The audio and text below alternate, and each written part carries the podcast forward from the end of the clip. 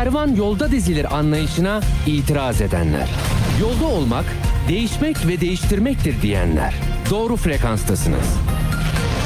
Enver Aysever mikrofon başına geçiyor, sizinle birlikte yolcu yolunda gerek diyor. Enver Aysever'le Yolcu Yolunda Gerek hafta içi her akşam 18.30'da Radyo Sputnik'te. Ali Çağatay Seyir Hali başlıyor. Güne erken başlayanların, gündemi ıskalamayanların, siyasetin, ekonominin, sanatın, kısacası hayatın seyrini kaçırmayanların programı. Ali Çağatay ile Seyir Hali hafta içi her sabah 7'den 9'a Radyo Sputnik'te.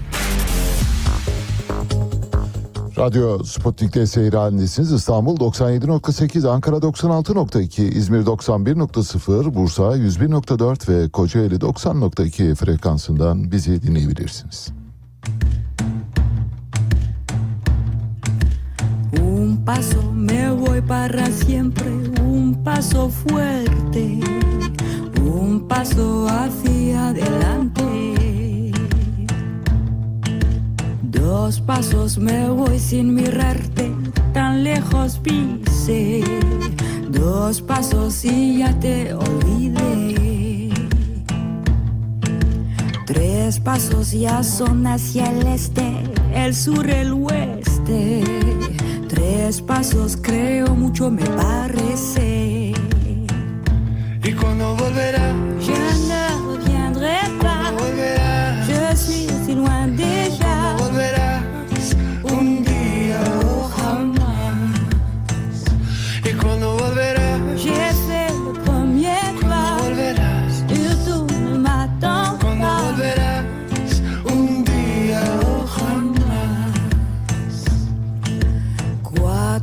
Pasos quiero acordarme, cuatro pasos ya sé.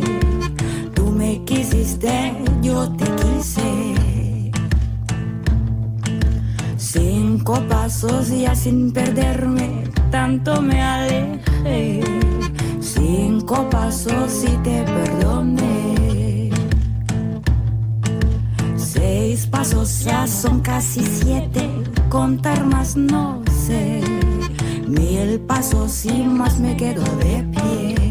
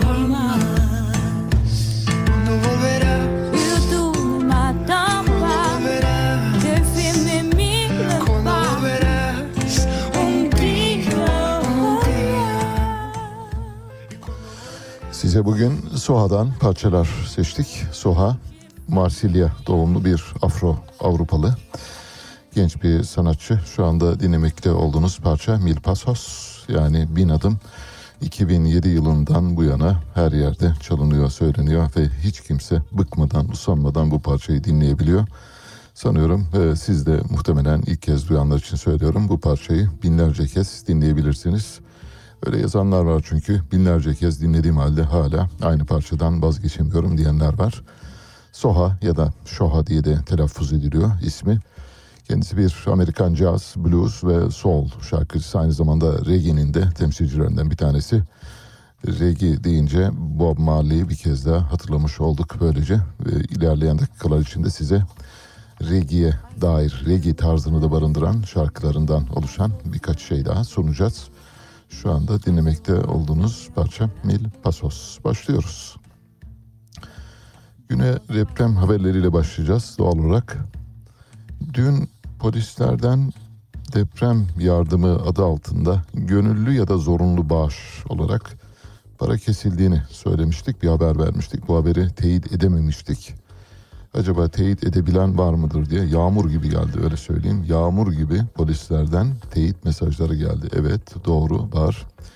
İşte gönüllülük esası içinde alınıyor ya da gönüllülük esası kılıfı altında zorunlu bağışa dönüştürüldü. Geçmişte de oldu, daha önce de oldu, pek çok kez oldu deniliyor. Biz dün haberi verirken şunu söylemiştik. Yani hani polislerin maaşına neden göz diktiniz? Kaynaklarınızı başka yerlerden toparlayabilirsiniz. Çok zenginlerden, çok varlıklı olan insanlardan ek vergiler, servet vergileri getirerek pekala deprem yardımlarını çok daha kolay toparlamanız lazım. Çok basit bir hesapla söylemek gerekirse şu anda e, mevduat hesabında yaklaşık 200 e, milyar doların üzerinde 230 milyar doların üzerinde bir döviz var. Örneğin bu döviz hesabı sahiplerinden bankada 10 bin dolar ve daha fazla döviz hesabı olanlardan yüzde bir kesersiniz. Müthiş bir para yapar ama işte bunlara ba- başvurmuyorsunuz çünkü onlara dokunmamak lazım ya da dokunulmaması gereken alanlar var. Ne yapıyorsunuz? Gidip zavallı, gariban, 3 kuruşa çalışan, fazla mesai yapan, amirlerinden sürekli mobbing ve baskı gören polislerin maaşlarına e, gözünüzü dikiyorsunuz. Keşke olmasaydı diyeceğiz ama maalesef doğruymuş. Şimdi birkaç e, gelen mesaj var e, polislerden. Bu arada polisler arasında iyi bir kitlemiz olduğunu da anlamış olduk böylece. Çünkü güne en erken başlayan insanlar onlar. Polisler, şoförler, taksiciler, askerler ve beyaz yakalılar özellikle ve fabrika işçileri, mavi yakalılar bizi yakından takip ediyorlar. Bir izleyicimiz bu konuyla ilgili kendisi yine bir emniyet görevlisi şöyle yazmış. Diyor ki merhaba Ali Bey. Ben de bir emniyet mensubuyum. Öncelikle sorunuza cevap vermek istiyorum. Konu doğrudur. Daha önce deprem yardımı emniyet personelinden toplanmıştır. Gönüllülük esasına göre 200 lira toplandı. Bu yapılan yardımlar AFAD'a gönderildi. AFAD mı, Polis Teşkilatı Güçlendirme Vakfı mı alacak diye en sonunda AFAD'da karar kılındı ve AFAD'a gönderildi. Bu 500 lira olarak söylenen yardım konusu da doğrudur. Ama bu konu hakkında gönüllü mü, zorunlu mu şu an net bir bilgim yok. Netleştiğinde size ayrıca bilgi verebilirim diyor. İki konuyla ilgili de belgeler mevcut ama maalesef size yollayamam. Kusura bakmayın. Ayrıca sizi uzun zamandır keyifle takip ediyorum. Polis haberlerinde ve benzer topluluklarla ilgili haberlerdeki tarafsızlığınız, hassas yorumlarınız çok değerli. Kesinlikle her polis aynı değil. Görevini çok iyi yapmaya çalışan arkadaşlarım var. Emniyet teşkilatı mensuplarına uzun yıllardır mobbing var. Birilerinin hedefi olmak istemiyorum. Sadece takibini benim yapabildiğim bir hastam var. Kanser hastam var. Onun hayatını kendime kendime onun hayatına adadım. Dolayısıyla tayin olarak hayatımın alt üst olmasını istemiyorum diyor. İşte böylesi bir korku ikliminde yazıyorlar maalesef. Oysa son derece normal. Basit bir şey soruyoruz. Polislerden para topluyor musunuz, toplamıyor musunuz? Topluyoruz diye bir açıklama yaparsanız zaten bu durum ortadan kalkar ama bunu bile söylemiyorsunuz. Polisler de böyle bir şey var ama adımı vermeyin diyor. Tabii çok haklı. Ben de onları çok anlayışla karşılıyorum. Şimdi tabii bu mesele o kadar büyük bir yara ki Türkiye'de 330 bin e, polis var. Yani emniyet teşkilatında 330 bin kişi görev yapıyor. İşte çarpın 500 lirayla ne kadar büyük bir para edeceğini tahmin edebilirsiniz. Ve o kadar büyük bir yaraya dokunmuşuz ki çok fazla acı sesi geldi. Birkaç mesaj daha var onları da paylaşalım. Yine emniyet mensuplarından. Şöyle diyor Ali Bey diyor "me- haber doğru. Rütbelere göre 500 liradan 2000 liraya kadar resmi yazıyla istendi maalesef. Bunu da yaptılar diyor. Bir başka emniyet görevlisi yine diyor ki Ali Bey diyor bir de dul ve yetim ölüm aylığı alanlardan da 1500 lirayla 2000 lira arasında para kestiler. Sadece maaş borcu diyorlar. Başka bir açıklama yok söylemiyorlar. Eğer vaktiniz olursa araştırabilir misiniz diye. Hay hay araştıracağız merak etmeyin. Yine bir başka emniyet görevlisi polisten geliyor. Ali Bey diyor sabahki programınızda polislerle alakalı zorunlu 500 lira istendiği bilgisinin teyit edememeniz üzerine eski bir polis olarak aktif görevde olan arkadaşlarıma sordum ve memurlardan 100 lira, komiserlerden 250 lira, müdürlerden 500 lira gönüllülük esasına göre daha önceden de bir kere alınmıştı. Yine aynı şekilde istenmiş. Yeni bir zorunlu kesinti olmadığını söylüyoruz. Ancak arkadaşım şunu da belirtti. Deprem bölgesinde kamu kurum ve kuruluşlarında görevli memurlar arasında en garip, en sahipsiz olarak kendilerinin olduğunu belirtti. Saygılar sunarım diyor. Ben de aynı kanaatteyim. Şimdi böyle bazı kesimleri genel ve genelleme yaparak ele- eleştiriyor genellikle Türk medyası. Biz bildiğiniz gibi genelleme yapmıyoruz. Hiçbir konuda yapmıyoruz. Hiçbir konuda genellemeye başvurmuyoruz. Çünkü bize bir öğreti var.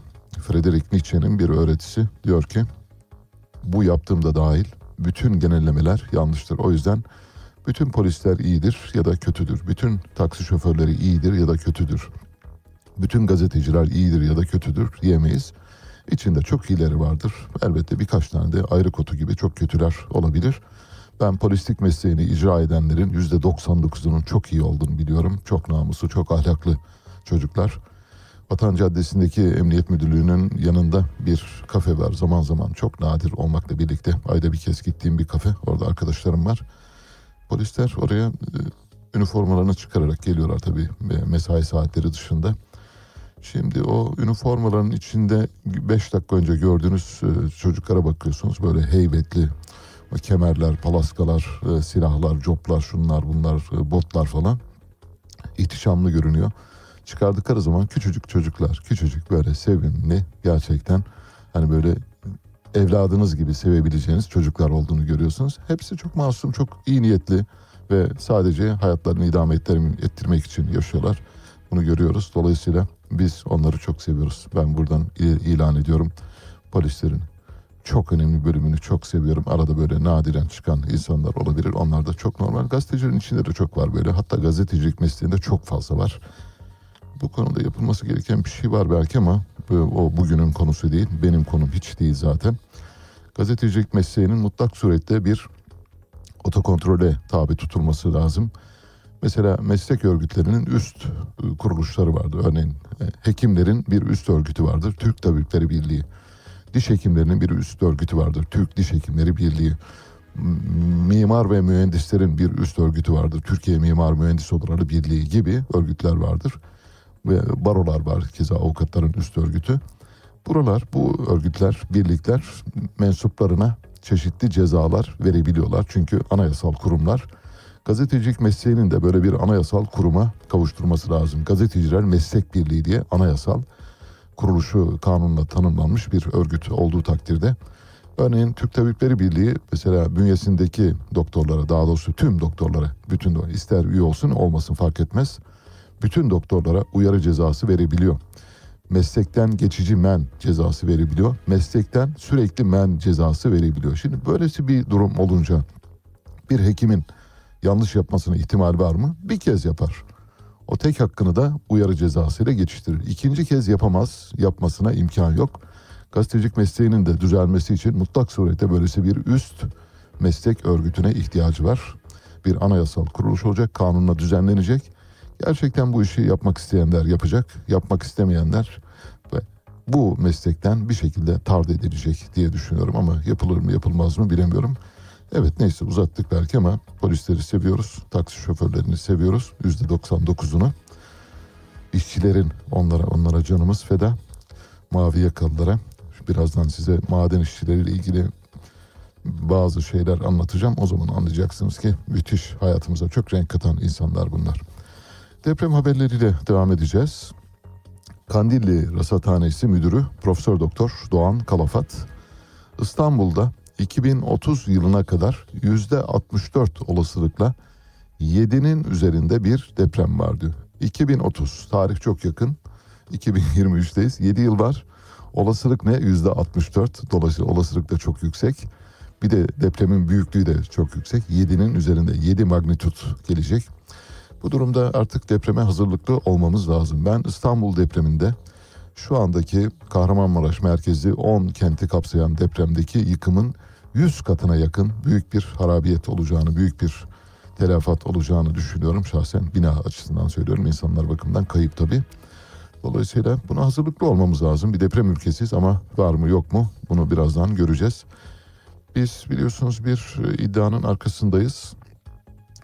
Deprem bölgesi yıkıldığı için artık orada yeniden yapılaşma olacağından bu yeniden yapılaşmanın çelik konstrüksiyon ağırlıklı olması gerektiğini söylüyoruz. Yarın programımıza bir konuğumuz olacak. Hayatını sadece bu işe adamış ve yalnızca bu işi yapan ve çok iyi yapan, çok ahlaklı bir iş insanıyla konuşacağız. Günhan Karakullukçu. Kendisi çelik konstrüksiyon işi yapıyor ve çelik konstrüksiyonun betonarme maliyetleriyle neredeyse eşdeğer olduğuna dair bir hesaplama da yaptı. Hatta o kadar ahlaklı bir adam ki ben dedim ki çarşamba günü gelin, çarşamba günü konuşalım. Yok dedi. Hesaplar çıkmadı. Hesaplar ancak çarşamba günü belki perşembe gününe kadar yetiştirmeye çalışacağız. Hesaplar çıksın.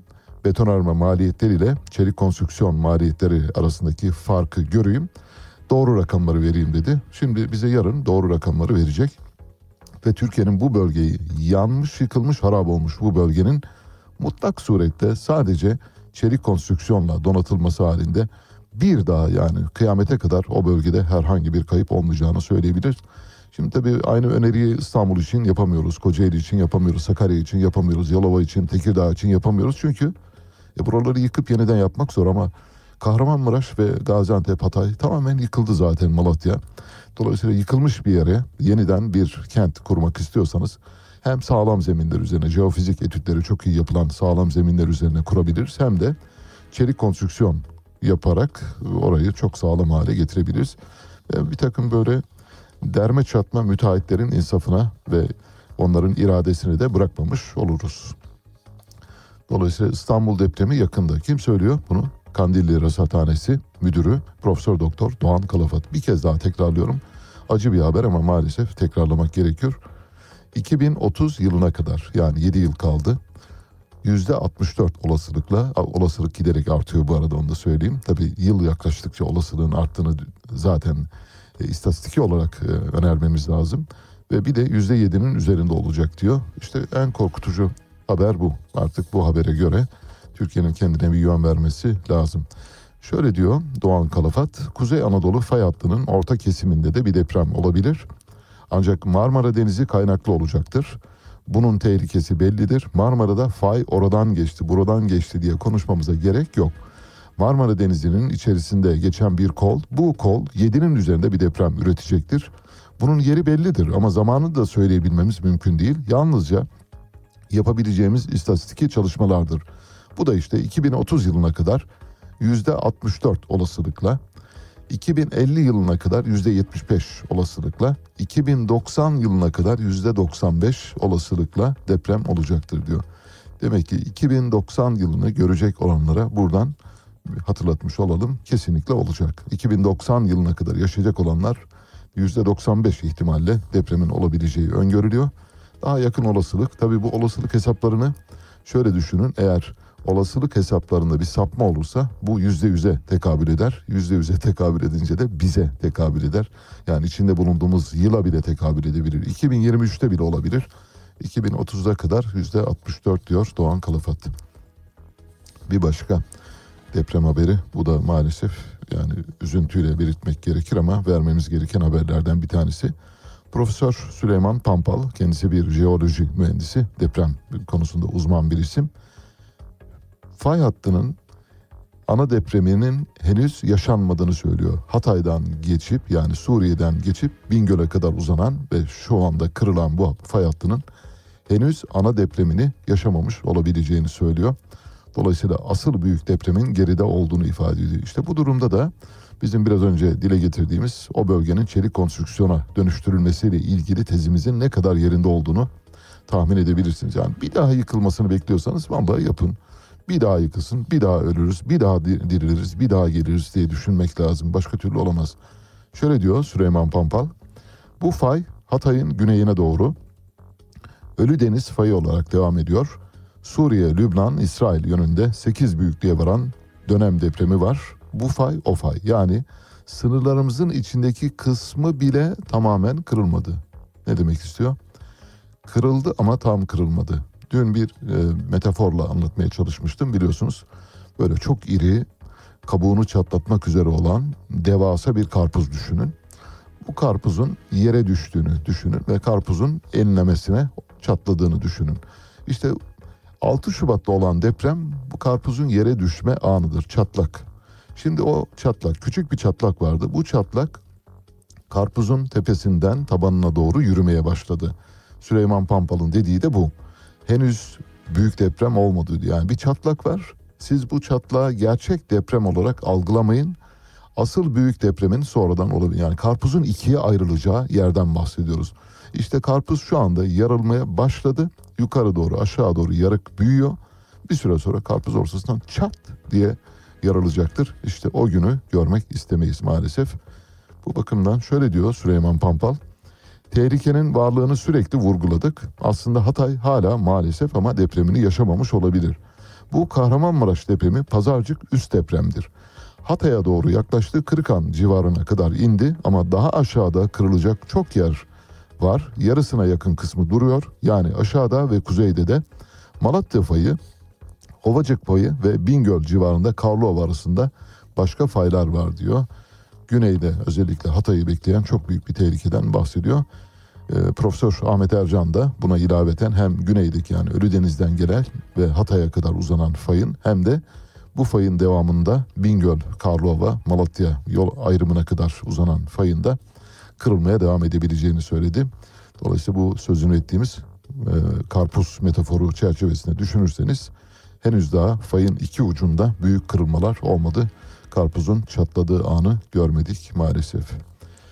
Eski Diyanet İşleri Başkanlarından Profesör Mehmet Görmez. Mehmet Görmez güzel bir şey söylemiş. Diyanet İşleri Başkanı iken böyle şeyler söylemiyordu.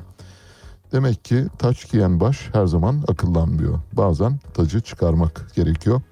Mehmet Görmez de Diyanet İşleri Başkanlığından ayrıldıktan sonra çok aklı başında ve ayağı yere basan şeyler söylemeye başladı. Şöyle bir paylaşımda bulunmuş diyor ki bu tür musibetler birer ilahi afet değildir.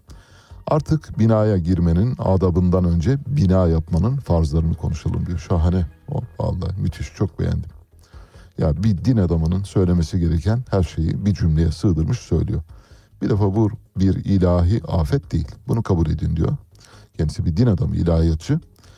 Binaya girmenin adabından hani bir ayakkabınızı çıkarın bilmem işte e, temiz olun gibi şeyleri geçin diyor bunları. Bir defa bina yapmanın farzlarını konuşalım diyor. Eğer o farzları yaparsanız adap zaten arkasından gelir diyor. Şimdi birkaç gazete başlığı okuyacağız. Gazete manşetlerine bakacağız. Sonra çok iyi dosyalarımız var söyleyeyim size. Çok beğeneceksiniz. Mesela ne var? Ekşi Sözlük dün e, yasaklandı. Ekşi Sözlüğe BTK bir engelleme kararı getirdi. Erişim engeli getirdi. Size hem biraz ekşi sözlüğü anlatacağım hem ekşi sözlükle bugüne kadarki yasaklamaları anlatmaya çalışacağım. Bir de deprem bölgesinde geceleri parlak kırmızı bulutlar gözükmeye başladı. Bu parlak kırmızı bulutlar üzerine gazetelerde hakikaten böyle insanın hafsalasını zorlayan hani orta çağda yaşayan insanların yapabileceği türden yorumlar yapılıyor.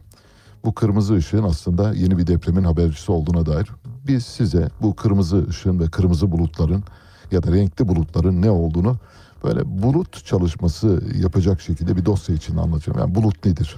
Hangi bulut neye yarar? Hangi bulut nasıl gözükür? Ya da bulutları gördüğümüz zaman nasıl anlamalıyız gibi biraz böyle hani şeyden çıkararak hani şamanistik bir kültürden çıkararak güncel bilimsel bir dile uyarlamaya çalışacağım. Bir başka konu var o da bildiğiniz gibi seçimlerin zamanında yapılıp yapılmayacağını bilmiyoruz. Erken yapılıp yapılmayacağı da henüz kesin değil ama şöyle bir durum var. Seçimlerin herhangi bir şekilde ertelenmesiyle ilgili bir mesnedin olmadığı ileri sürülüyor. Ben bu görüşün aksi görüşü savunuyorum. Şu anda Anayasa Mahkemesi'nin bir kararı var. Bu Anayasa Mahkemesi kararını e, hazırladım. Bu hafta başında size sunacaktım ama bugüne kısmetmiş. Bugün inşallah yetiştiririz diye düşünüyorum. Anayasa Mahkemesi kararı şöyle diyor. Tabii Cumhurbaşkanlığı seçim kanununda böyle bir ibare yok. Cumhurbaşkanlığı seçim kanunu diyor ki savaş nedeniyle ancak seçimi erteleyebilirsiniz savaş. Ama Anayasa Mahkemesi kararı biliyorsunuz kanunların ve kararların sadece lafzına değil aynı zamanda ruhuna bakılır. Ruhu ne demektir? Yani siz de ondan ne anlıyorsunuz? Bir, bir metin yazılmış. Bu metni üç kişi ayrı te- e, tefsir edebilir. İşte o tefsirden yola çıkarak oradan bir iştihat oluşturuyoruz. Bu Anayasa Mahkemesi kararında şöyle diyor. Savaş, deprem ve benzeri felaketler nedeniyle seçimlerin ertelenmesi söz konusu olabilir diyor. Demek ki neymiş? Bir mesnedi var. Yani Cumhurbaşkanı isterse seçimlerin ertelenmesi için elinde böyle kapı gibi bir Anayasa Mahkemesi kararı var. Onu kullanabilir. Hürriyet gazetesiyle başlıyoruz. Hürriyet gazetesinin manşeti yarım sayfaya ayırmış. Bir büyük fotoğrafla paylaşmış.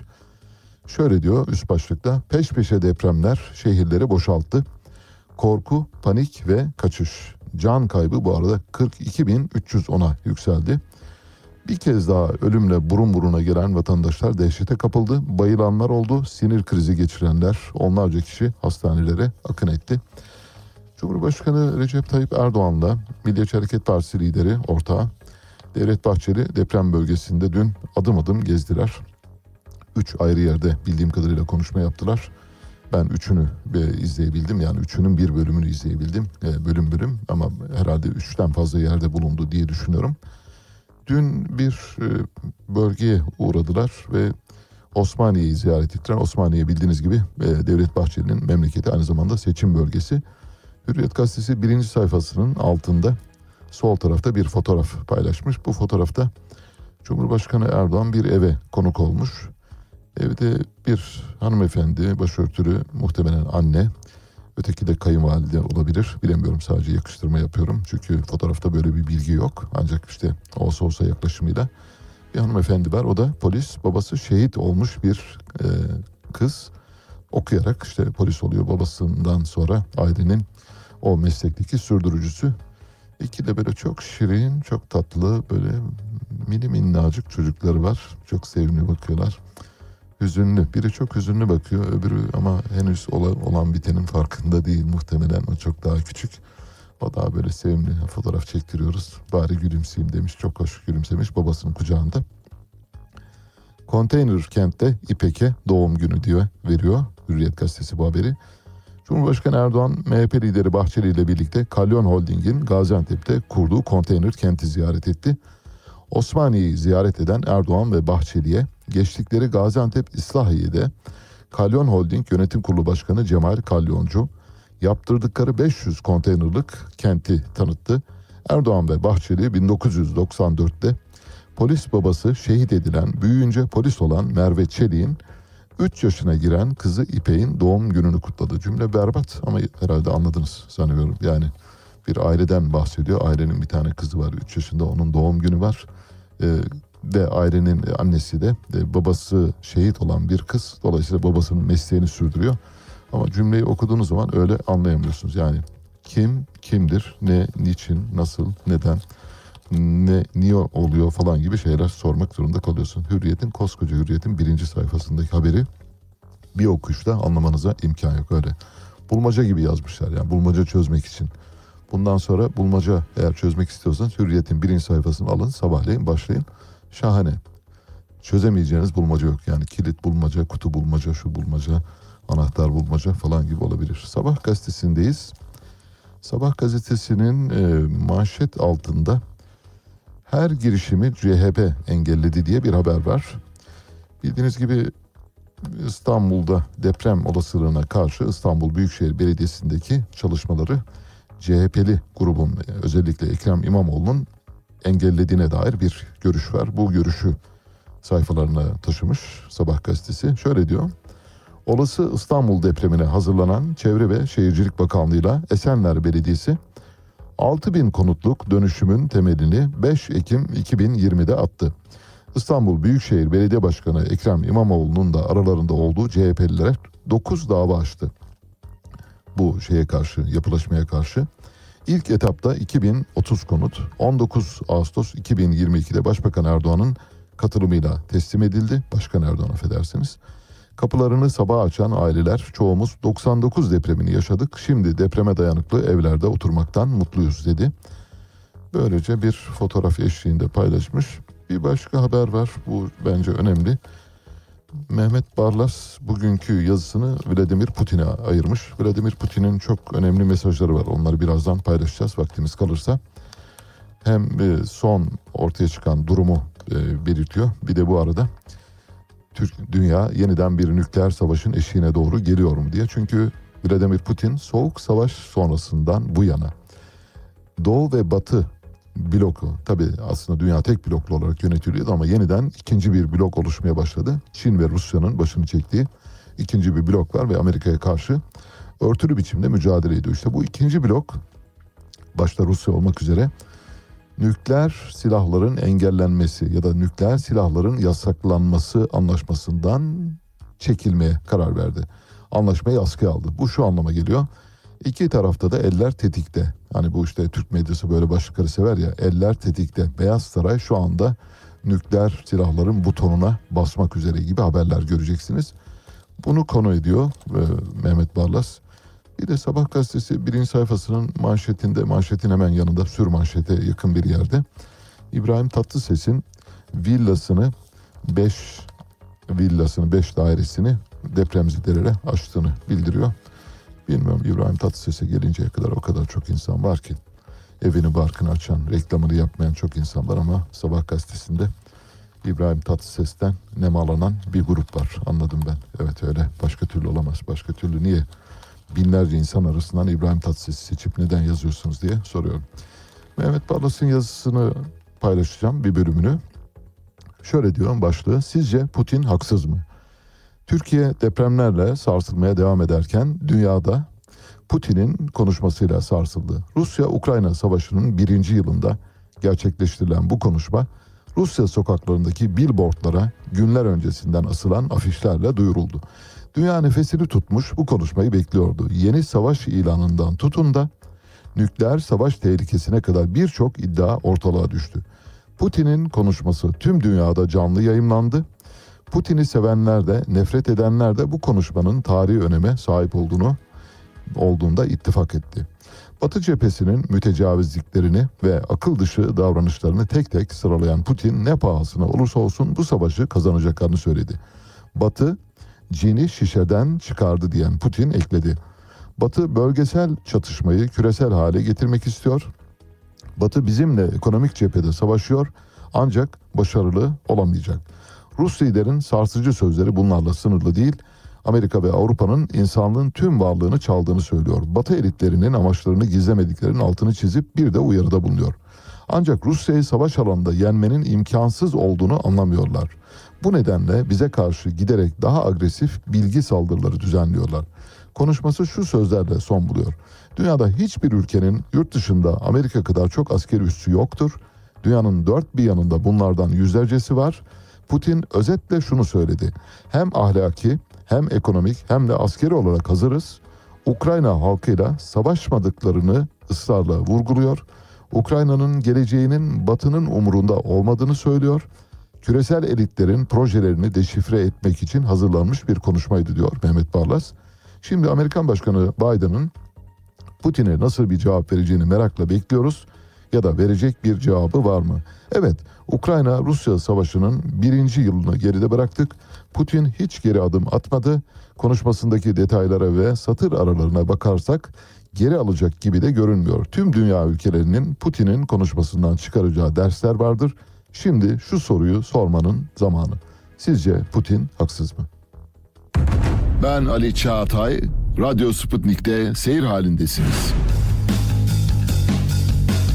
Müthiş bir Kuzuların Sessizliği filmi oynanıyor şu anda maalesef. Kimsenin sesini çıkarmadığını görüyoruz. Bu devletin kadim devlet, bani devlet, baba devlet olması ilkesiyle bağdaşmıyor. Habercilik, birilerinin verilmesini istemediği olayları açıklamak ve kamuoyuyla paylaşmaktır. Bu kapsamın dışında kalan olayları vermek habercilik değil, halkla ilişkiler faaliyetidir. George Orwell Ali Çağatay ile Seyir Hali hafta içi her sabah 7 ile 9 arasında Radyo Sputnik'te. Evet, şimdi Bir Gün Gazetesi'ndeyiz. Bir Gün Gazetesi'nden birkaç küçük habere yer vereceğiz. Birinci haberi hemen manşetin altında sağ tarafta yaralarımızı biz saracağız diyor. Sol Parti heyeti Defne ve Samandağ sarsan depremlerin ardından bölgede dayanışma merkezleri kuran TKP, TİP ve HDP ve halk evlerinin de aralarında bulunduğu parti ve kitle örgütleriyle görüştü. Başkanlar Kurulu üyelerinden İlknur Başer, iktidarın halkı yine yalnız bıraktığını söylerken İsmail Hakkı Tombul tarihsel dokusu ve birikimiyle yeniden inşa edilmesi gerektiğini kaydetti. Deprem bölgesinde özellikle sol sosyalist partilerin ne büyük işler başardıklarını dün bir örnekle anlatmıştım. Bildiğiniz gibi TKP, Türkiye Komünist Partisi gönüllüleri Hatay'da bir aileye şeker komasına giren bir ailenin çocuğuna bütün uğraşlarına rağmen insülin bulamayan ailenin çocuğuna insülin yetiştirmişti. Üstelik de elinde birkaç tas çorbayla gitmişlerdi TKP gönüllüleri. Ailenin babası milliyetçi muhafazakar bir kişi. Komünistlerin insülin bir flakon insülin ve çorbayla geldiklerini görünce başını çevirip eşine şimdi komünist çorbası mı içeceğiz demişti. Ama eşi aklını başına devşir Allah senin belanı versin deyip çorbayı da alıp insülini de alıp içeri gidiyor ve çocuk şu anda yaşıyor. Ve sonraki günlerde de TKP aynı lojistiği sağladı. Yine onlara yiyecek taşıdı. Yine onlara insülin taşıdı. Çocuk şu anda sağlıklı ve hayata güler bir şekilde bakıyor. Orada çok büyük etkinlikler yapıyorlar bu arada söyleyelim. Diyanete bir suç duyurusu var. Diyanetin evlat edinenle evlat edinilen çocuğun evlenilebileceği yönündeki utandıran açıklaması hakkında çifte suç duyurusunda bulunuldu. Sol hukukla Önce Çocuklar ve Kadınlar Derneği'nin başvurusunda Diyanet'in yanıtının laiklik ve kanunlara aykırı olduğu belirtildi. Diyanet İşleri Başkanı Ali Erbaş'ın kanunlara uymamaya tahrik ve görevi kötüye kullanmaktan cezalandırılması istendi. Bir başka haber var yine Bir Gün Gazetesi'nden. Rektörden zorla, zorla bağış diye bir haber. Deprem felaketine ilişkin konuşan Şırnak valisi Osman Bilgin'in memurlar, işçiler bir aylık maaşlarını almasınlar ne olacak?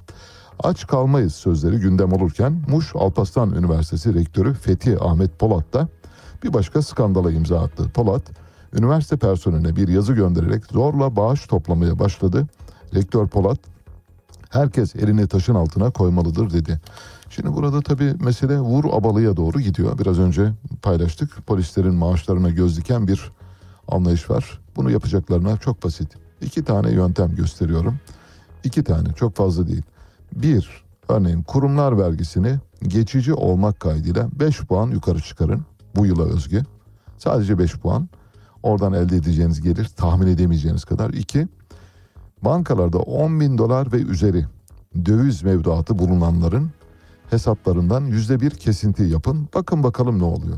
Bakın bakalım acaba polisin, askerin, öğretim üyesinin, görevlisinin maaşlarına tenezzül etmenize gerek kalacak mı? Ama yapmıyorsunuz çünkü oraya dokunmak işinize gelmiyor. Orası biraz mayınlı alan. Oraya girmiyorsunuz. Bu arada Mehmet Barlas'ın yazısında yani o kısacık okuma sırasında 3-4 tane tahsih gördüm. Yani düzelt, düzelterek okudum öyle söyleyeyim. Şimdi koskoca e, Sabah gazetesinin baş yazarının yazısının bir mürettipten bir e, bir düzeltmeden geçmediğini anlıyoruz.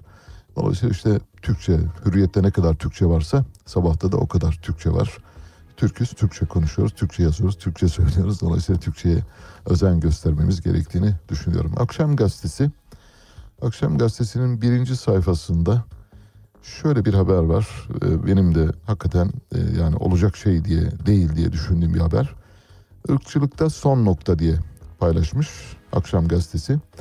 Zafer Partisi Bursa İl Başkanlığı Arap levhası yaklaşık 10 milyon yıldır Anadolu levhasını itiyor. Bir yandan Suriyeli istilacılar, bir yandan Arap levhası maalesef coğrafya kaderdir diye paylaşım yapıyor. Bunu kim yapıyor? Zafer Partisi Bursa İl Başkanı. Şimdi partilerin il başkanlıklarını seçilenleri 23 Nisan bayramlarında yani seçmişiz gibi hissediyorum. Var ba- bazı partilerde var böyle görüyoruz. Böyle çok genç insanlar falan da ama genç olması hiçbir şeye engel değil. Genç ama yetkin olabilir, yetişkin olabilir yani. Bir e, belli bilgi ve kültür birikiminin üzerinde olması lazım. Şimdi mesela Bursa İl Başkanı bu tweet'i atan Bursa İl Başkanı'nın hiçbir şey bilmediğini düşünüyorum ben. Arap levhasıyla Suriyeli göçmenler arasındaki ilişkiyi böyle hani çok zekice bir şey yaptığını düşünüyor. Bir daha okumamı ister misiniz bu çok zekice tweet'i? Şöyle diyor. Arap levhası yaklaşık 10 milyon yıldır Anadolu levhasını itiyor. Bir yandan Suriyeli istilacılar, bir yandan Arap levhası. Maalesef coğrafya kaderdir diyor. Nasıl? İbni Haldun. İbni Haldun'a gönderme yapıyor. İbni Haldun kim derseniz vallahi bilmiyorum abi. Herhalde Arap. Ha, Arap olabilir mi? Ha? Arap e, şey olabilir abi. Ben söyleyeyim bak İbni Haldun söyleyeyim. Muhammed bin Selman'ın kardeşi olabilir mi? Üvey kardeşi. Böylesi cehalet içindedirler bunlar söyleyeyim size. Yani bu bu isimlerin, bu gibi kişilerin siyasette görünür olmasına bile tahammül edemiyoruz maalesef. Tahammül sınırlarımızı zorluyor.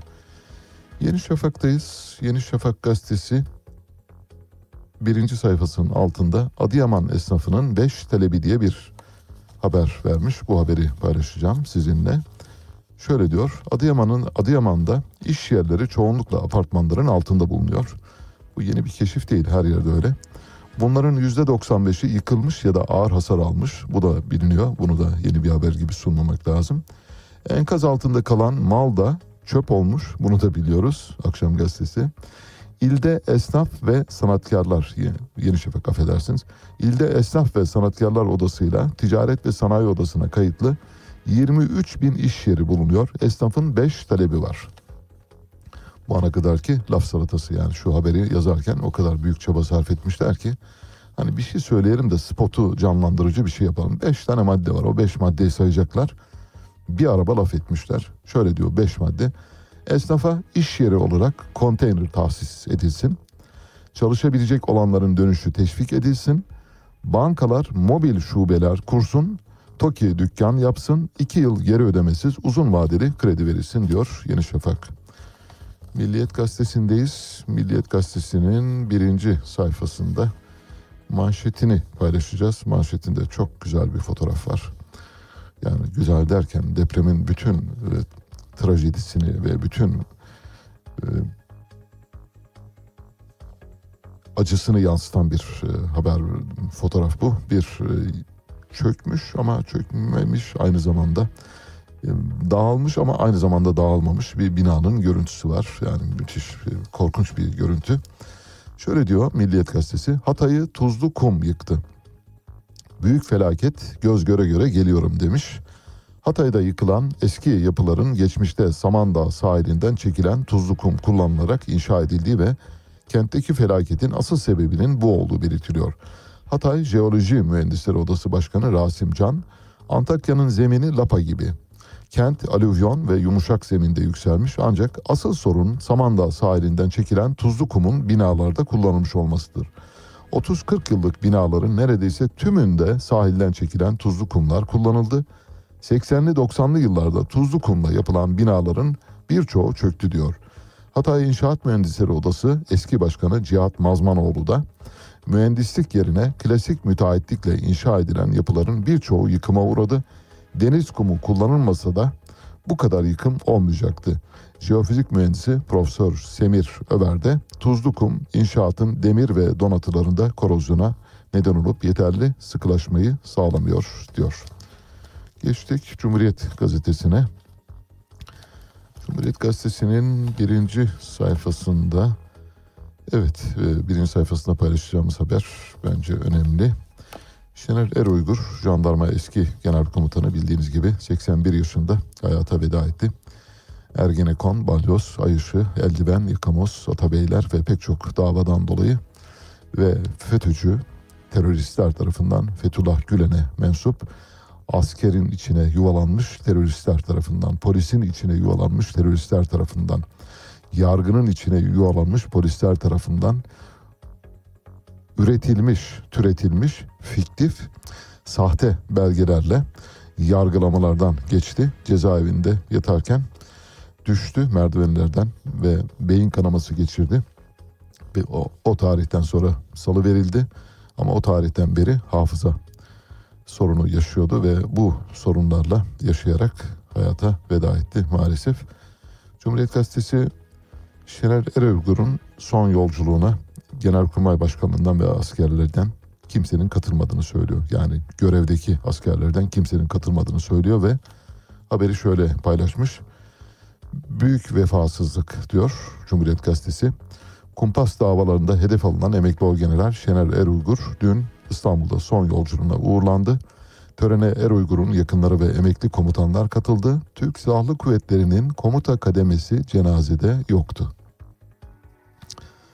Evet, saat başına gidiyoruz. Size bugün Marsilya doğumlu bir Afro-Avrupalı müzisyenden, genç bir müzisyenden parçalar seçtik. Soha Avrupa'da çok biliniyor, Fransa'da özellikle. Frankofon daha çok Fransızca şarkılar okuyor. Pek çok dilden okuyor bu arada. Şu anda dinlemekte olduğunuz parça Cafe Blue. et à nos paroles en l'air. On apprend à se couvrir en marchant à découvert. Mais on sent passer les îles, on fait couler sous la mer. Rien de plus facile que d'oublier qu'on espère. Alors si tu te perds, rejoins-moi au café bleu. Le temps d'une cigarette ou deux. L'éternité ne vaut que pour les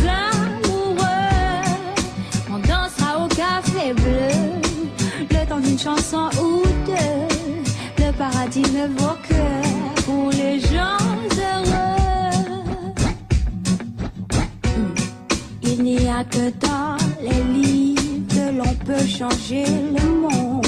Il faut aller sur la lune pour voir que la terre est ronde. Mais y a pas que dans les films qu'on voit des fondus au noir. Je t'ai trouvé dans la lune, j'ai aimé ton histoire. Le reste, ça reste à voir.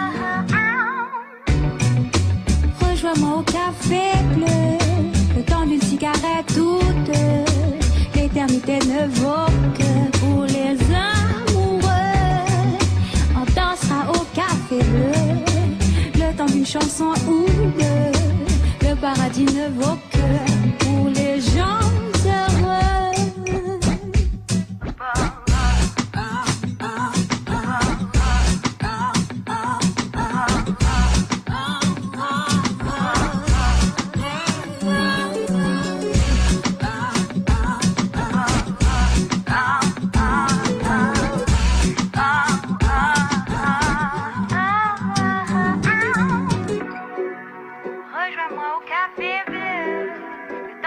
cigarette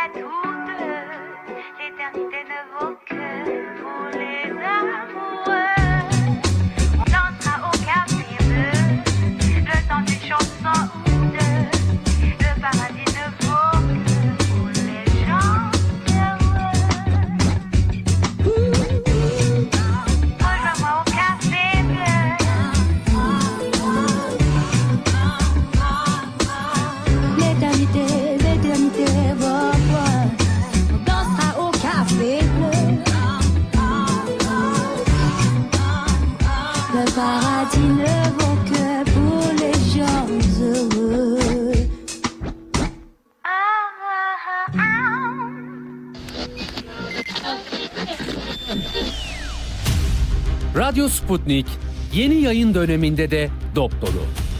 Ali Çağatay, Hayatın seyircisi değil, seyir halinin öznesi olabilmeniz için gün daha doğmadan haber için yola düşüyoruz. Atilla Güner, Bizim işimiz ayrıntılara erişmek. Hayatın her alanından, her konudan hakikate varmak istiyoruz. Her akşam bunun için mikrofon başındayız. Ceyda Karan, İçinde yaşadığımız çağı ve insanın büyük macerasını anlayabilmek için dünyanın her köşesine uzanıyoruz. Meliha Okur, sadece yüksek siyasetin koridorlarında gezinmiyor, insanlığın temel sorunlarına bakıyor, gelecek nesiller için bugünün hatalarını sorguluyoruz. ve Enver Aysever. Çok seslilikten vazgeçmiyoruz. Görevimizin tarihe not düşmek olduğunu biliyoruz.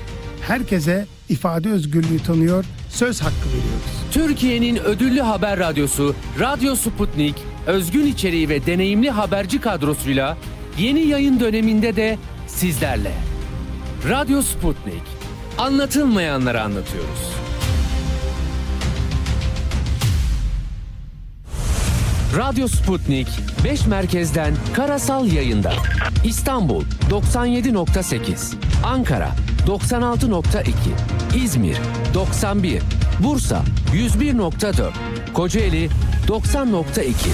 Karasal yayınlarımızın olmadığı yerlerde tr.sputniknews.com adresinden iOS ya da Android mobil cihazınızdan Sputnik News uygulamasını indirerek dinleyebilirsiniz. Radyo Sputnik. Anlatılmayanları anlatıyoruz. Havadan, sudan, karbon ayak izinden, yeşil mutabakattan, dünyanın yeni mottosuna uzanan, bugünden geleceğe bakan, soran, soruşturan, sorgulayan program. Olana bitene farklı bir gözle bakmak isteyenler için Meliha Okur'la Anlat Bana her pazartesi ve çarşamba saat 15'te Radyo Sputnik'te. Yolunda gitmeyen şeyleri görenler, yolu hedeften daha fazla önemseyenler, kervan yolda dizilir anlayışına itiraz edenler, yolda olmak, değişmek ve değiştirmektir diyenler. Doğru frekanstasınız. Enver Aysever mikrofon başına geçiyor, sizinle birlikte yolcu yolunda gerek diyor. Enver Aysever'le Yolcu Yolunda Gerek hafta içi her akşam 18.30'da Radyo Sputnik'te. Artık siz de haberin öznesisiniz. Tanık olduklarınızı, yaşadığınız sorunları bildirin, sesinizi kaydedin, gönderin. Telegram, Twitter, Facebook, Instagram ve şimdi de WhatsApp'tayız. Kaydettiğiniz sesi WhatsApp'tan 0505 171 66 56'ya gönderin, yayınlansın. Radyo Sputnik, çok sesli haber radyosu.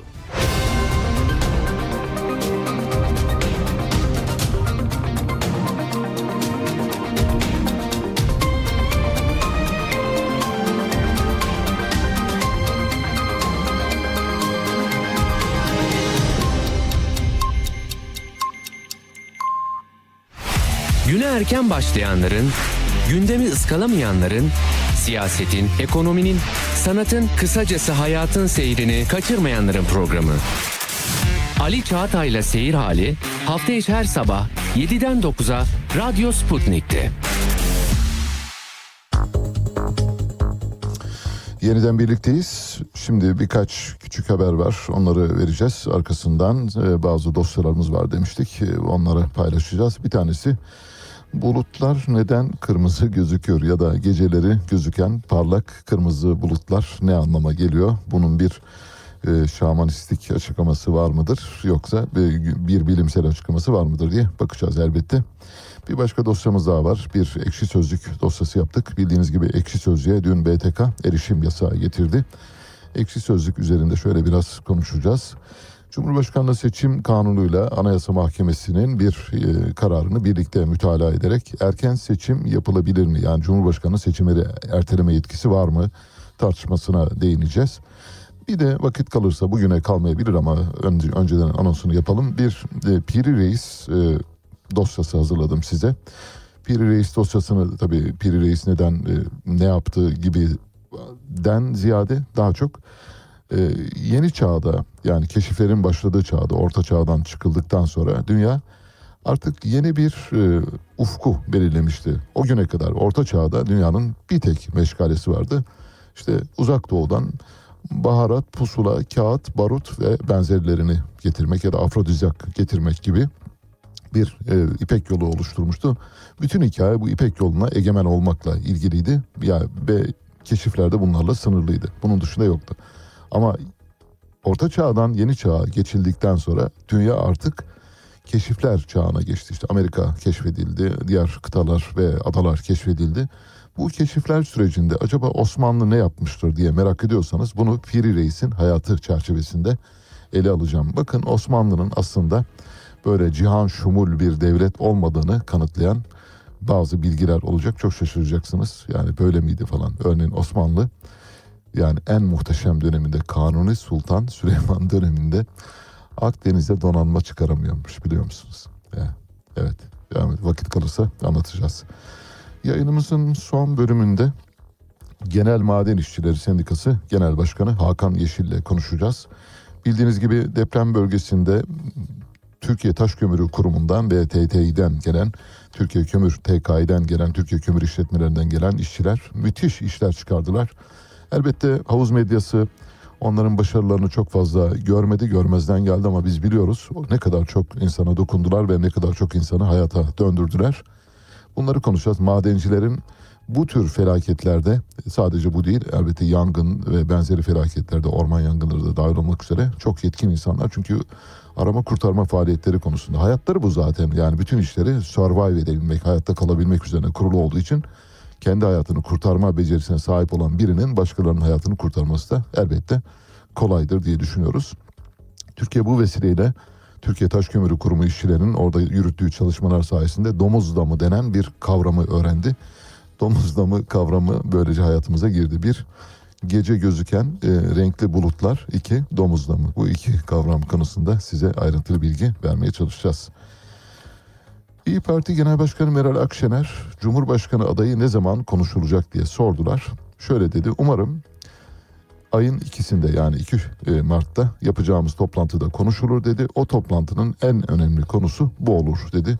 Ben de aynı kanaatteyim. Bu aşamada zaten Cumhurbaşkanı adaylığının açıklanması zaten absürt olabilir, anlamsız olabilir. Yani çok Kafkaesk bir dünyada yaşıyoruz gibi düşünebiliriz. O sebeple olabildiğince geç. Bu arada Millet İttifakı'nın neden Cumhurbaşkanı adayı açıklanmıyor? E bir an önce açıklayın kardeşim. Cumhurbaşkanı adayınız bile yok. Bak görüyor musunuz? Altınız bir araya geliyorsunuz. Bir şey yapamıyorsunuz falan gibi şeyler konuşuyor. Bunlar sokak geyikleri, kahvehane geyikleri. Lütfen bunlara itibar etmeyiniz. Orada çok insicamlı bir ilişki yürüyor. Bunu biliyorum. Ve ortaya çıkacak kadronun da çok güçlü bir kadro olacağını tahmin ediyorum. Her şeyin bir zamanı var. Diyelim ki aday çıktı ve adayı beğendiniz ya da beğenmediniz. Ne olacak? Ne değişecek? Beğenmediniz zaten sizin için e, sonsuza kadar beğenmediğiniz biri olacak. Beğendiyseniz zaten.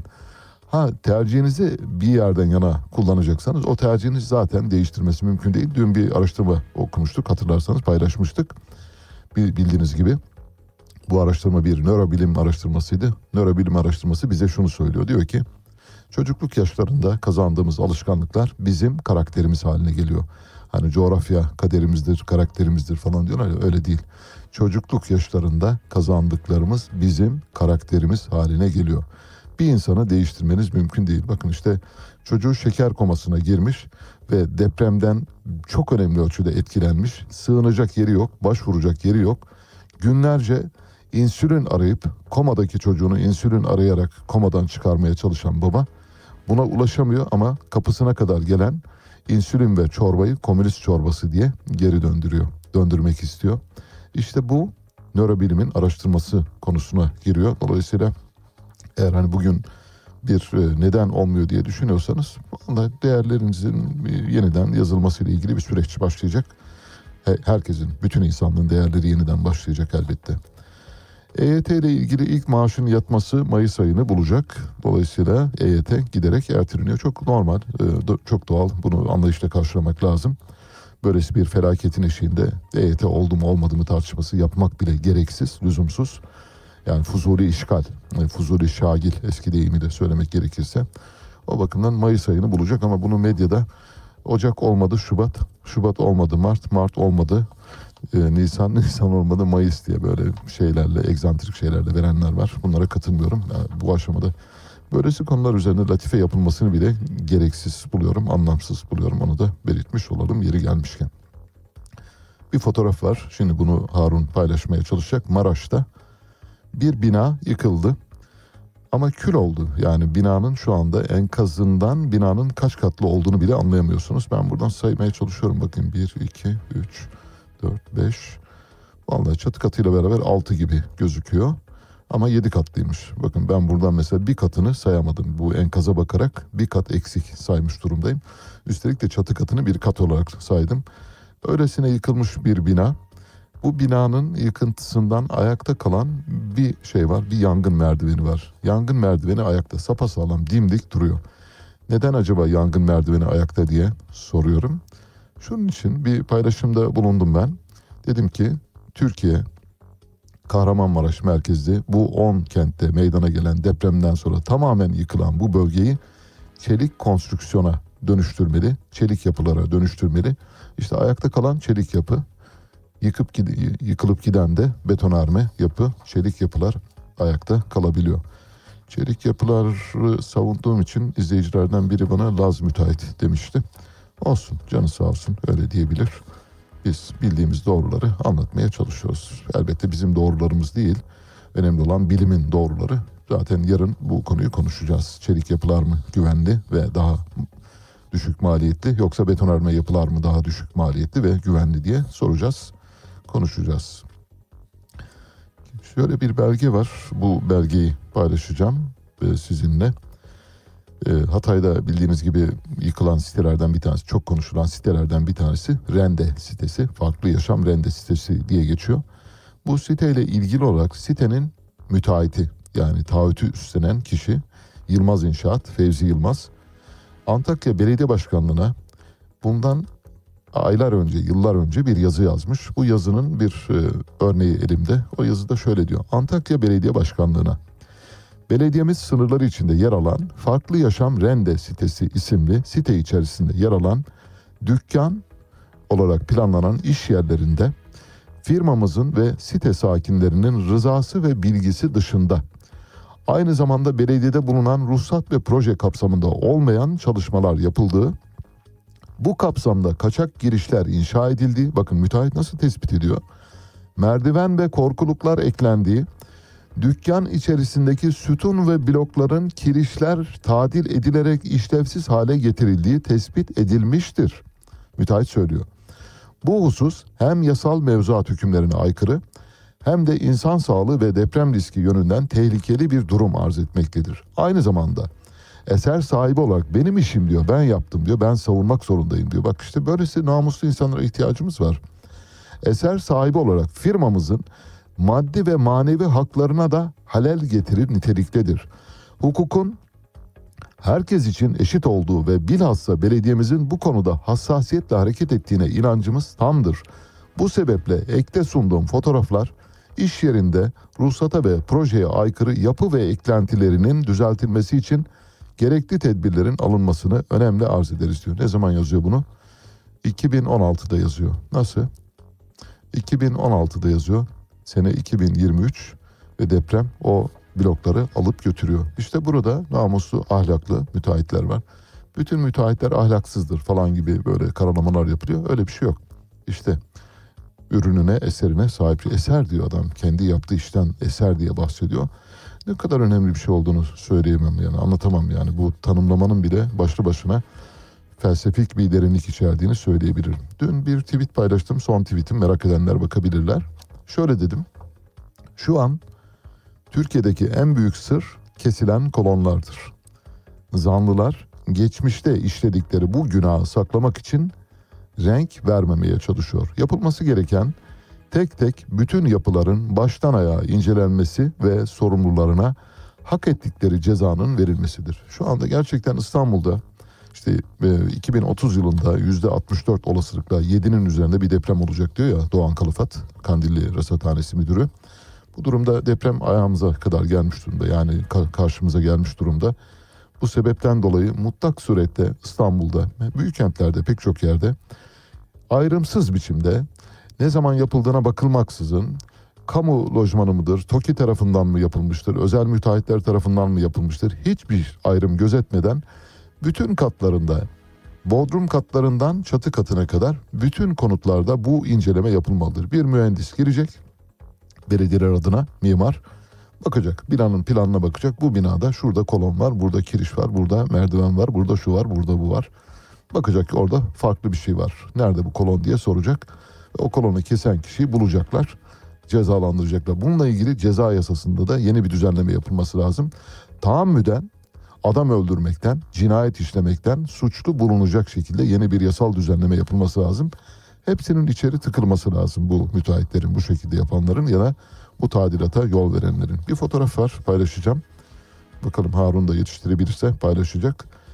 Şamil Tayyar AK Parti Kilis milletvekili, Gaziantep milletvekili. Bir dönem Kilis, bir dönem Gaziantep. Tam nerelerde, hangi dönemde yaptığını bilmiyorum. Bir fotoğraf paylaşmış, paylaşılmış. Bu fotoğrafta Şamil Tayyar bir e, müteahhitle birlikte bir fo- e, görseli var. Kendi e, portresi yerleştirmiş bir işte meşhur şu e, sultani armalar var. O armanın yanına yerleştirilmiş. Bu fotoğrafla poz veriyor. Meğer Şamil Tayyar'ın poz verdiği müteahhit Gaziantep Nur Dağı'nda en fazla ölüme sebebiyet veren apartmanın müteahhitiymiş. Şöyle yazmış müteahhit Yunus Kaya o gün paylaşımında. 24, 25, 26. dönemler Gaziantep Milletvekilimiz Sayın Şamil Tayyar vekilimiz bizleri ziyaret ederek şereflendirmiştir. Ziyaretlerinden dolayı kendilerine teşekkür ederim diyor. Evet biz de çok şereflendik bu fotoğrafı gördüğümüz için. Şu anda şerefyab olduk. Türabınız olduk efendim. Geçmişe gidiyoruz. Sizi biraz böyle tarihe yolculuk yaptıracağız. Kızılay 2017 yılında bildiğiniz gibi başkent gazdan bir bağış almıştı. Başkent Gaz şu anda Torunlar grubu tarafından yönetiliyor. Torunlar grubu da işte Mall of İstanbul'un sahibi, pek çok e, AVM'nin sahibi ve bu arada Torunlar Gıda'nın sahibi. Türkiye'nin en zengin iş insanlarından biri. Kaçıncı olduğunu bilmiyorum ama şöyle bir yazı var. 2017 yılının 12. ayında, Aralık ayında Kızılay'a yazılmış, Torunlar İnşaat'tan yazılmış bir yazı. Yazıyı lütfen dikkatle dinlemenizi rica ediyorum. Burada sivil toplum örgütlerine bakış açımızın doğrulandığını göreceksiniz. Biliyorsunuz biz sivil toplum örgütleriyle ilgili bir kanaati, bir akademik dosyadan yola çıkarak sivil toplum örgütlerinin aslında topluma çok yararlı olmayan örgütlere dönüştüğünü. Hepsi için geçerli değil bu elbette. Ama bizim paylaştığımız bu dosyada Kızılay'dan Kızılaç'a, Kızıl Haç'tan Kızıl Davut'a, UNICEF'ten Dünya Sağlık Örgütü'ne, Amnesty International'dan İHH'ya kadar pek çok örgütün aslında suistimale açık biçimde yönetildiğini ifade ediyordu bu akademik tez. Nitekim bu belgede bize bunu söylüyor. Şöyle diyor. Tıpkı basımı elimde şu anda Mehmet Torun imzasıyla Kızılay'a yazılmış. Şöyle diyor. Kurumumuz hesaplarına 27 Aralık 2017 tarihinde aktarılan 8 milyon dolarlık bağış tutarının buraya dikkat 75 bin dolarlık kısmının derneğiniz faaliyetlerine. Dernek ne? Kızılay. 8 milyon doların 75 bin doları. Bakınız dikkat edin yüzde onundan daha az. Kalan 7 milyon 925 bin dolarının da derneğiniz ile Ensar Vakfı arasında yapılacak protokol kapsamında yurt inşaatında kullanılmasına muvaffakat ettiğimizi bu amaçla belirtilen tutarın Ensar Vakfı hesaplarına aktarılması ve yurt inşaatı sürecine ilişkin olarak derneğinizin hukuki, mali ve idari hiçbir sorumluluğunun olmayacağını kabul ve taahhüt ederiz diyor. Nedir? Türkçe'ye çeviriyoruz metni. Mehmet Torun, Torunlar grubunun e, başkan yardımcısı. Başkent Gaz'ın aynı zamanda sahipleri Kızılay'a bir bağışta bulunuyorlar. Bağışın tutarı 8 milyon dolar. Diyor ki biz size 8 milyon doları gönderiyoruz. Helali hoş olsun alın harcayın. Fakat parayı şöyle kullanın. 75 bin dolarını siz kullanın Kızılay olarak. Kalan 7925 doları da kime verin diyor. Ensar Vakfı'na verin diyor. Onlar yurt yapsın. İşte istismar. İstismarın dibi. NATO Genel Sekreteri John Stoltenberg Vladimir Putin'in Rusya Devlet Başkanı Vladimir Putin'in dünkü çıkışı karşısında Putin'in çıkışını da birazdan paylaşacağız. Putin'in uzun bir konuşması oldu.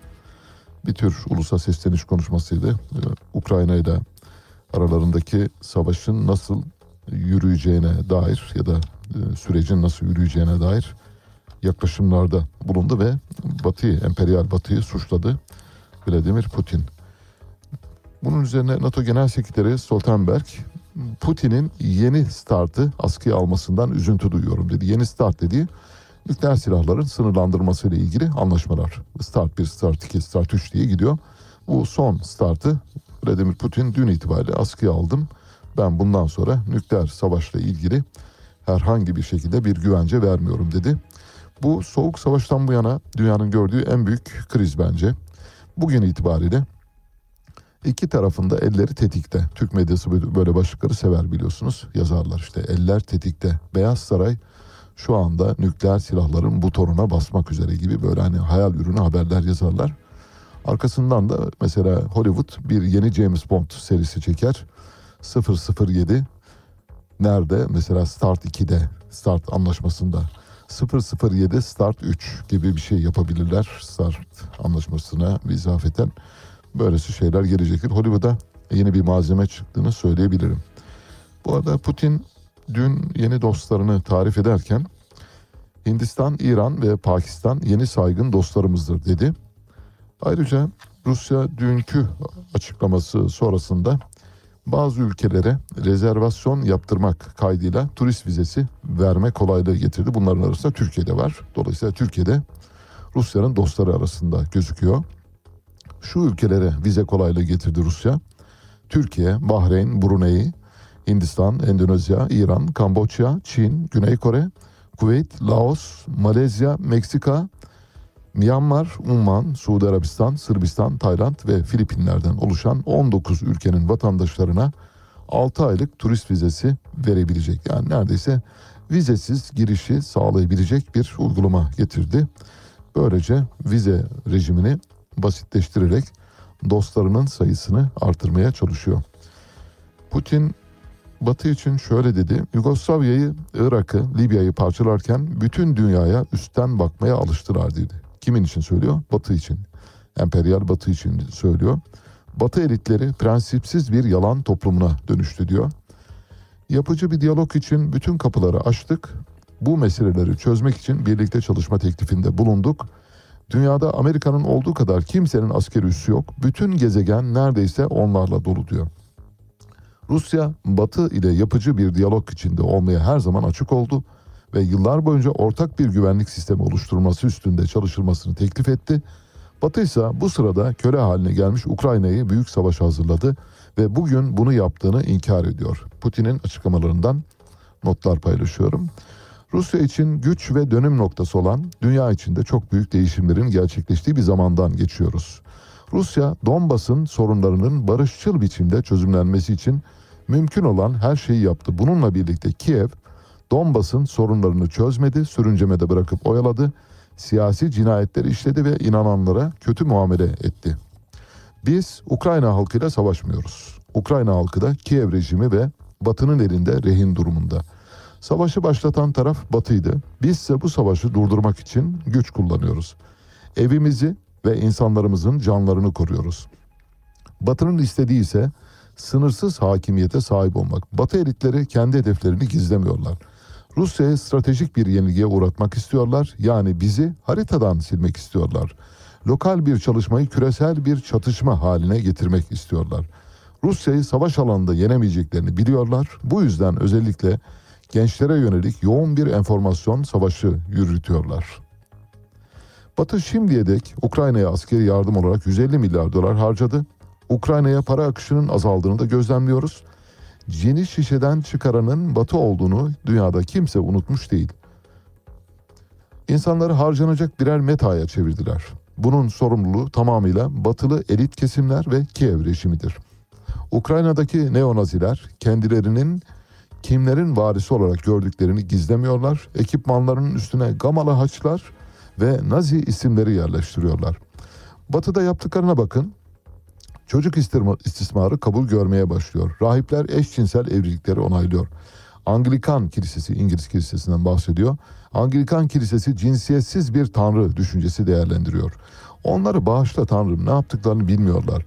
Yetişkinlerin diledikleri gibi yaşama hakkı vardır elbette. Kimse özel hayata müdahale etmiyor. Bizim de bunu yapmaya niyetimiz yok. Fakat dünya dinlerinin kutsal kitaplarına bakarsanız orada her şey yazıyor. Ailenin ne olduğu, ailenin erkekle kadının beraberliğinden oluştuğu belirtiliyor. Ancak batıda kutsal metinlerde sorgulanır hale geldi. Batıdaki elit kesimler akıllarını kaçırdı. Bunun artık tedavi edilebilir bir yanı yok. Çok uluslu halkımız özel askeri operasyona destek verdi. Bu desteğin gerisinde gerçek vatanseverlik yatıyor. Cesaret ve kahramanlıklarından dolayı Rusya halkının tamamına teşekkür ederim. Rusya'ya ihanet edenlere yasalar gereği bunun sorumluluğu yüklenecektir. Ancak bir cadı avı başlatmayacağız. Biz Rusya olarak nasıl dost olunacağını biliriz. Verdiğimiz sözleri tutarız. Kimseyi hayal kırıklığına uğratmayız. Güç durumlarda destek oluruz. Sıradan Rusların hiçbiri yurt dışında yatlarını ve saraylarını kaybedenler için üzülmedi. Sovyet ekonomisinin son dönemlerinde nasıl sorunlarla karşı karşıya kaldığını hatırlıyoruz. Sovyetler Birliği piyasa ekonomisi yaratmaya başladı ve Batı ülkeleri de bunun örneğiydi. Onların ekonomi modelini kopyalamak yeterli olacak gibi görünüyor. Ya sonunda ne oldu? Ekonomimiz bir ham madde kaynağıymış gibi batıya bağımlı hale geldi. Bu trendi geri çevirmek yıllarımızı aldı. Gözle görünür değişimler elde ettik. Rusya ekonomisi Batı'nın yaptırımları karşısında ayakta kaldı. Bu yaptırımlara karşı direniyor. Start anlaşmasından çekilmedik. Sadece askıya aldık. Batı elitleri prensipsiz bir yalan toplumuna dönüştü. Rusya sadece kendi çıkarlarını değil, dünyanın medeni ülkelerini ve diğerlerinin de bölünmemesi gerektiğini düşünüyor. E, zaten süreç Osman Kavala'nın tutukluluğunun sürdürülmesi üzerine kurulmuş. Aynen. Bu tutukluluk devam etmesi için hukuka karşı verilen bir mücadele haline girmiş durumda. Merkez Bankası'nın son aylarda izlemiş olduğu para politikası doğrudan enflasyonda bu sıçramaya yol açtı. E, yani ve de, devamı da gelecek. Ülkeyi aslında öyle yönetiyorlar ki adeta koca bir survivor oyunu gibi. Bugün için önemli olan husus Türkiye'de bu sistemin değişmesidir. Bu sistem yani Cumhurbaşkanlığı hükümet sistemi Evet. maalesef uygulama aşamasında kağıt üzerinde durduğu gibi durmadı. Ali Çağatay'la Seyir Hali hafta içi her sabah 7 ile 9 arasında Radyo Sputnik'te. Evet şimdi bu presten etkilenen bir tek Rusya değil aynı zamanda İran'da çok büyük ölçüde etkilenmiş durumda. İran'da büyük bir devalüasyon daha geldi. İran para birimi tümen bir dolar karşısında tarihi bir yıkıma uğradı. Bir dolar 50 bin tümenin üzerine çıktı. 50 bin bir e, psikolojik sınır yani 50 bini görmesi hedeflenmiyordu. Orada da kuru baskılamaya çalışıyorlardı ama maalesef başaramadılar. Şu anda dün itibariyle 1 dolar 50 bin tümenin üzerine çıktı. Devasa bir devalüasyondan bahsediyoruz. Devalüasyon nedir derseniz devalüasyon halkın fakirleşmesidir. Yani yerel para biriminin değerinin düşmesi daima o halkın fakirleşmesi anlamına geliyor. Bizim para birimimizin 8 liradan 18 liraya çıkmış olmasının %100'e yakın bir e, fakirleşme anlamına geldiğini de zaten söylememiz gerekiyor. Ülkede serbest döviz piyasasını izleyen Bombast.com'a göre serbest piyasada doların satış kuru 50 bin 100, 100 tümene kadar ulaşarak ilk, ilk kez psikolojik sınırı aştı. Dün itibariyle Tahran piyasasında 1 dolar eşittir 53 bin tümenden işlem görmeye başladı. Bu Amerika'nın 2018'de nükleer anlaşmadan çekilmesinden sonra yani İran'la yürütülen nükleer anlaşmadan sakın startla karıştırmayın. İran'la yürütülen nükleer anlaşmadan çekilmesinden sonraki 5 yıllık süreçte tümenin dolar karşısındaki değer kaybı %700'ü aştı. İran'da dolar Mayıs 2018'de 6 bin tümen seviyelerindeydi. 2018'de 6 bin bugün 50 bin. Aradaki yoksullaşmanın boyutuna dikkatinizi çekiyorum. Bir kurtarma köpeği vardı. Ee, bunu yakından izledik. Ben birkaç e, kurtarmasına tanık da oldum. Birkaç kurtarmasına derken bir operasyonu başından sonuna izleme şansım oldu. Müthiş heyecanlı bir e, yaratıktı. Olağanüstü bir hayvandı. Olağanüstü duyarlıydı. Öldü. Proteo. Proteo Meksika'dan gelmişti. Ve Proteo'nun bir heykeli dikilecek Sarıyer'de bir parka. Ee, Sarıyer Belediyesi'ni bu girişiminden dolayı kutluyoruz ayrıca.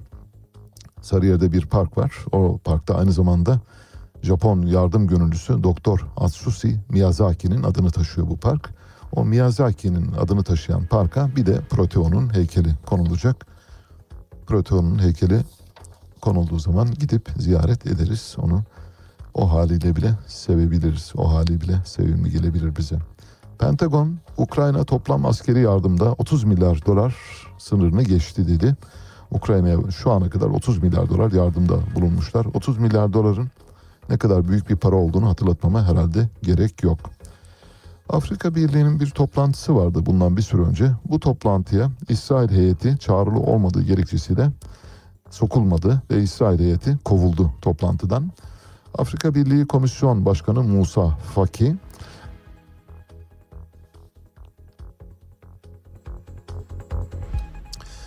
Afrika Birliği zirvesinin açılış töreninde koruma tarafından salondan çıkarılan İsrailli diplomatların etkinliğe davet edilmediğini belirtti. Afrika Birliği zirvesinin ardından basın mensuplarının sorularını yanıtlarken İsrailli yetkili zirvenin açılış töreninden çıkarıldı çünkü biz İsrailli yetkilileri davet etmemiştik dedi.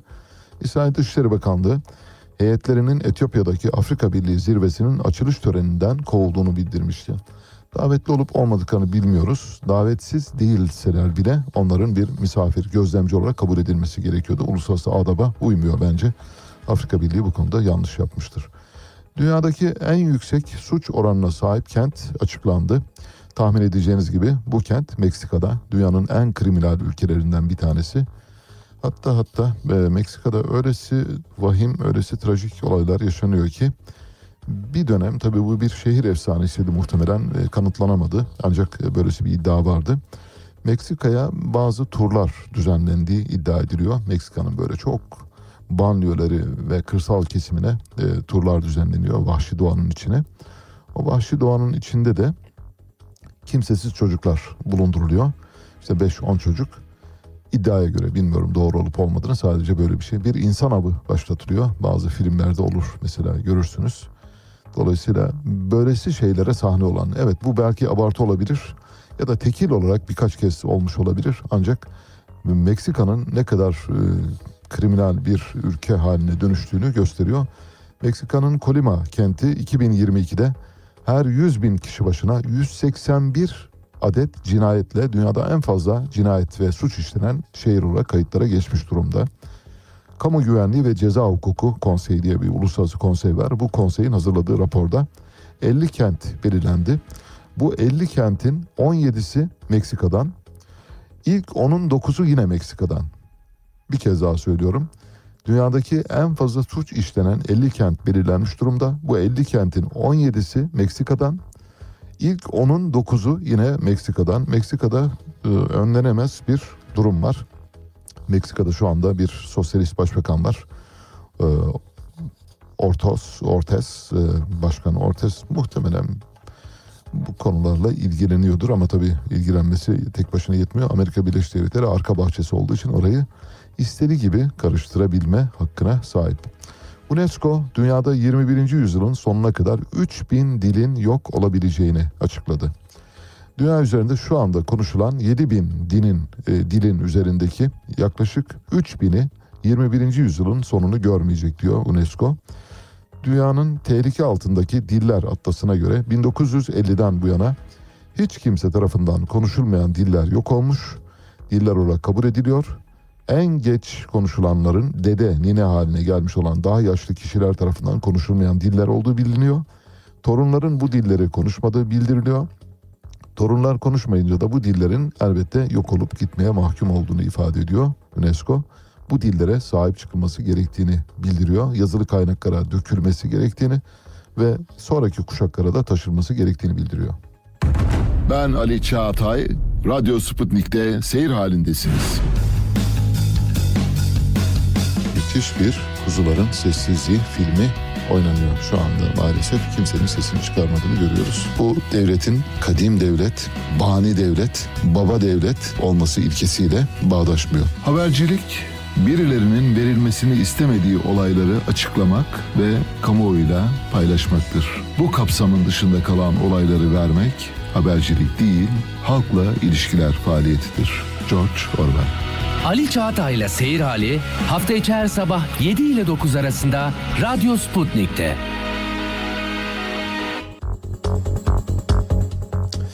Evet, e, ekşi sözlüğe bir yasak daha geldi. BTK, Bilgi Teknolojileri e, Kurumu bir üst kurul bildiğiniz gibi.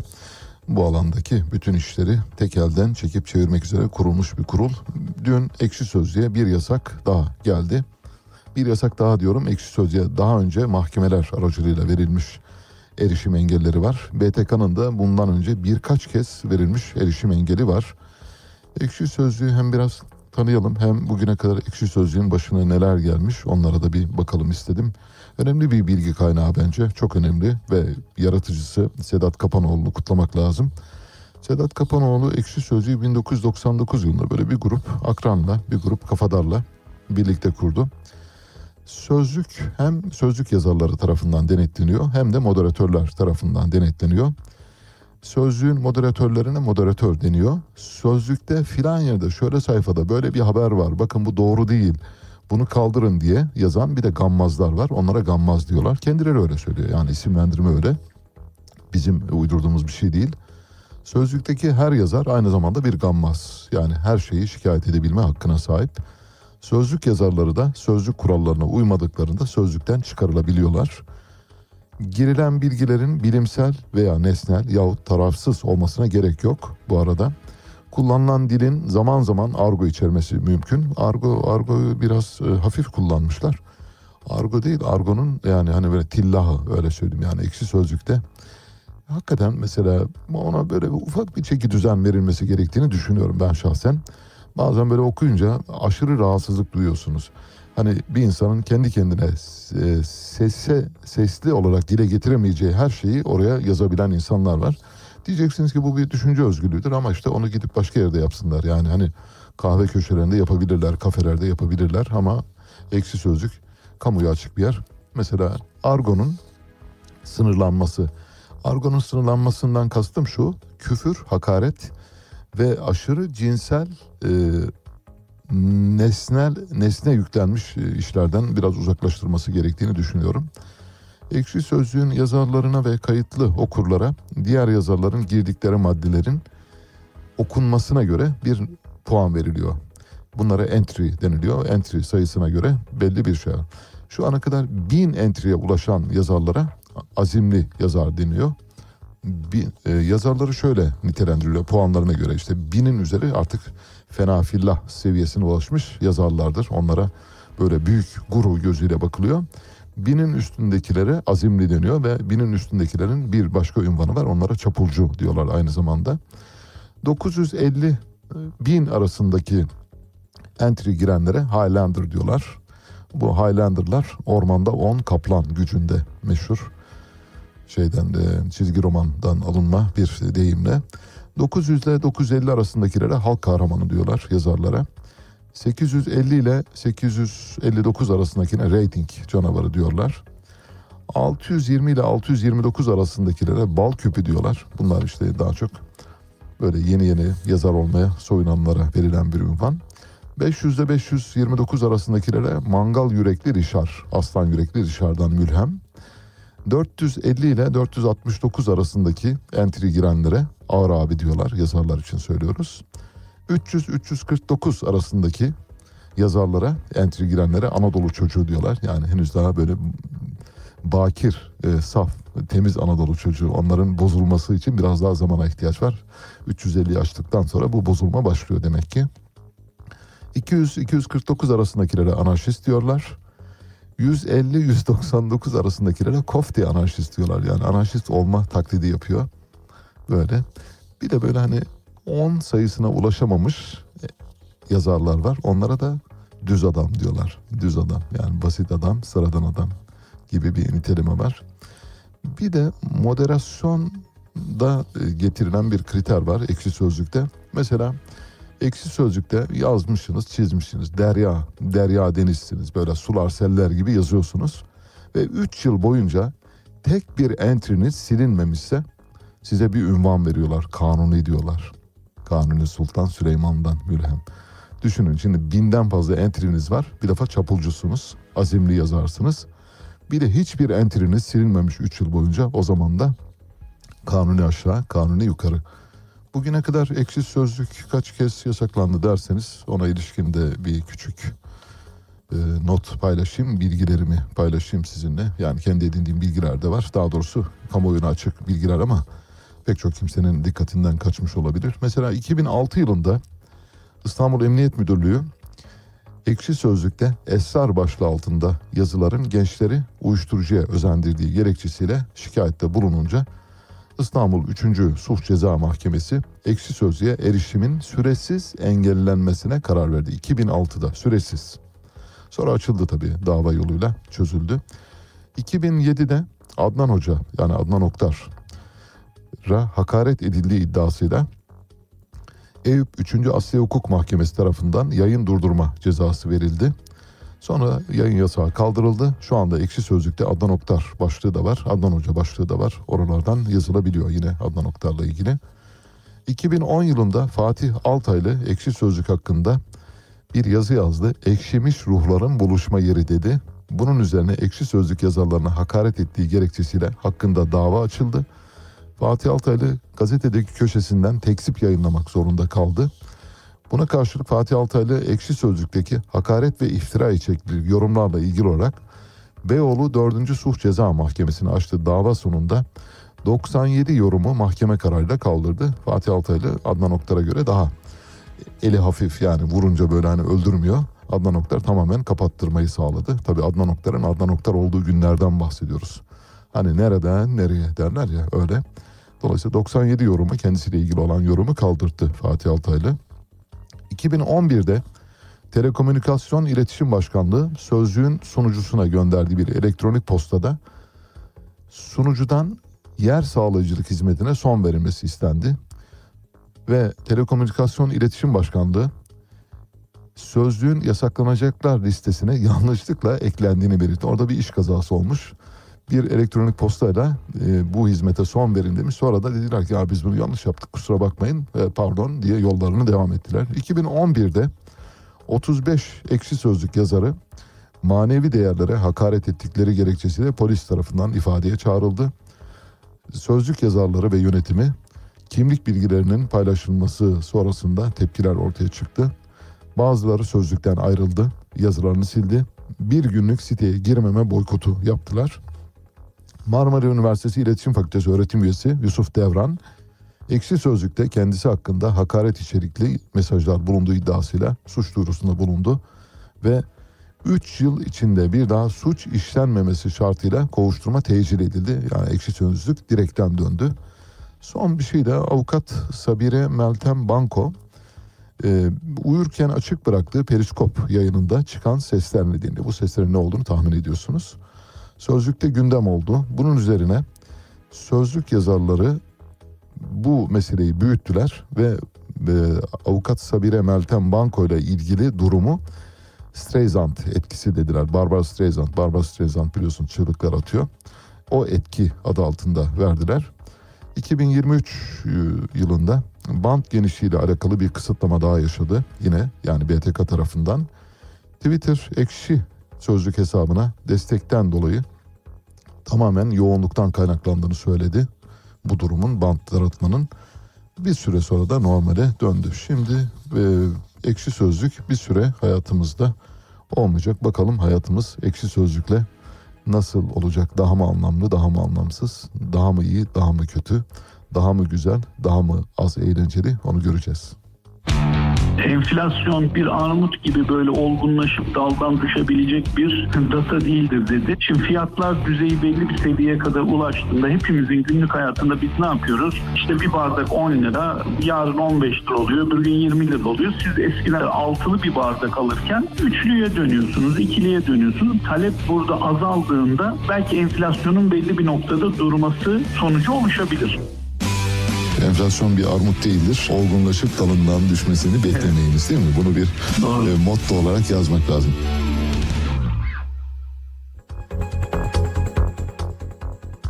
Evet şimdi birazdan telefon bağlantımız olacak. Ee, Genel Maden İşçileri Sendikası Genel Başkanı Hakan Yeşil ile konuşacağız. Neyi konuşacağız? Ee, Zonguldak e, Türkiye Taş Kömürü Kurumu işçileri ve Türkiye Kömür İşletmeleri TKİ işçileri deprem bölgesine önemli ölçüde yardım faaliyetinde bulunmak üzere gittiler heyetler halinde. Üstelik de pek çok işçinin e, işverenlerinden izin almaksızın hatta onların rızası hilafına gittiklerine dair haberler de çıktı.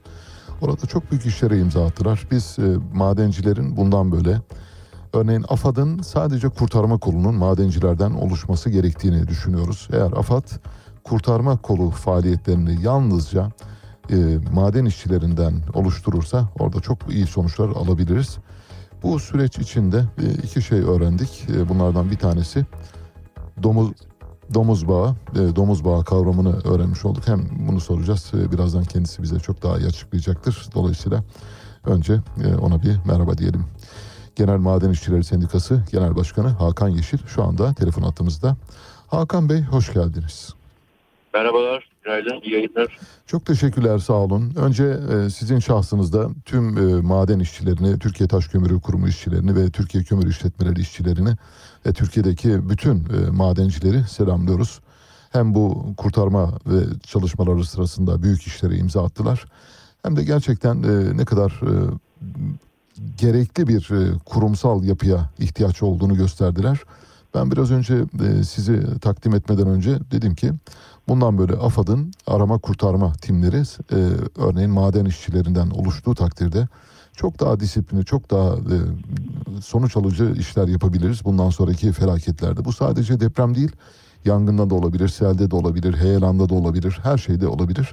Belki böyle bir afat, böyle bir yapılanma içine girebilir diye düşünüyorum. Hem biraz bu süreci anlatmanızı rica ediyorum Hakan Bey. Yani kurtarma çalışmalarına giden işçilerinizle ilgili durumu anlatmanızı. Bir de o, burada sergiledikleri faaliyetleri ve e, elde ettikleri sonuçları. Bir de benim biraz önce AFAD'ın kurtarma e, organizasyonunda e, maden işçileri yer almalıdır önerim konusunda neler e, düşündüğünüzde ayrıca e, belirtirseniz sevinirim. Buyurun. Teşekkür ederim. Tekrar Türkiye'mizin başı sağ olsun. Sağ olun. Deprem olduğu ilk andan itibaren e, bizim madenci arkadaşlarımız organize e, oldu. Zaten e, biz arama kurtarma çalışmalarına katılan son bir ekibimiz, talihsiz dediğimiz ekibimiz var. E, bütün arama kurtarma ekiplerine e, arama kurtarma çalışmalarına o arkadaşlarımız devamlı katılırlar. E, onun dışında tabii e, çok büyük bir alanda çok büyük bir yıkım. Yani dünyada da efsane görülmemiş büyük bir depremde iki tane büyük deprem yaşadı.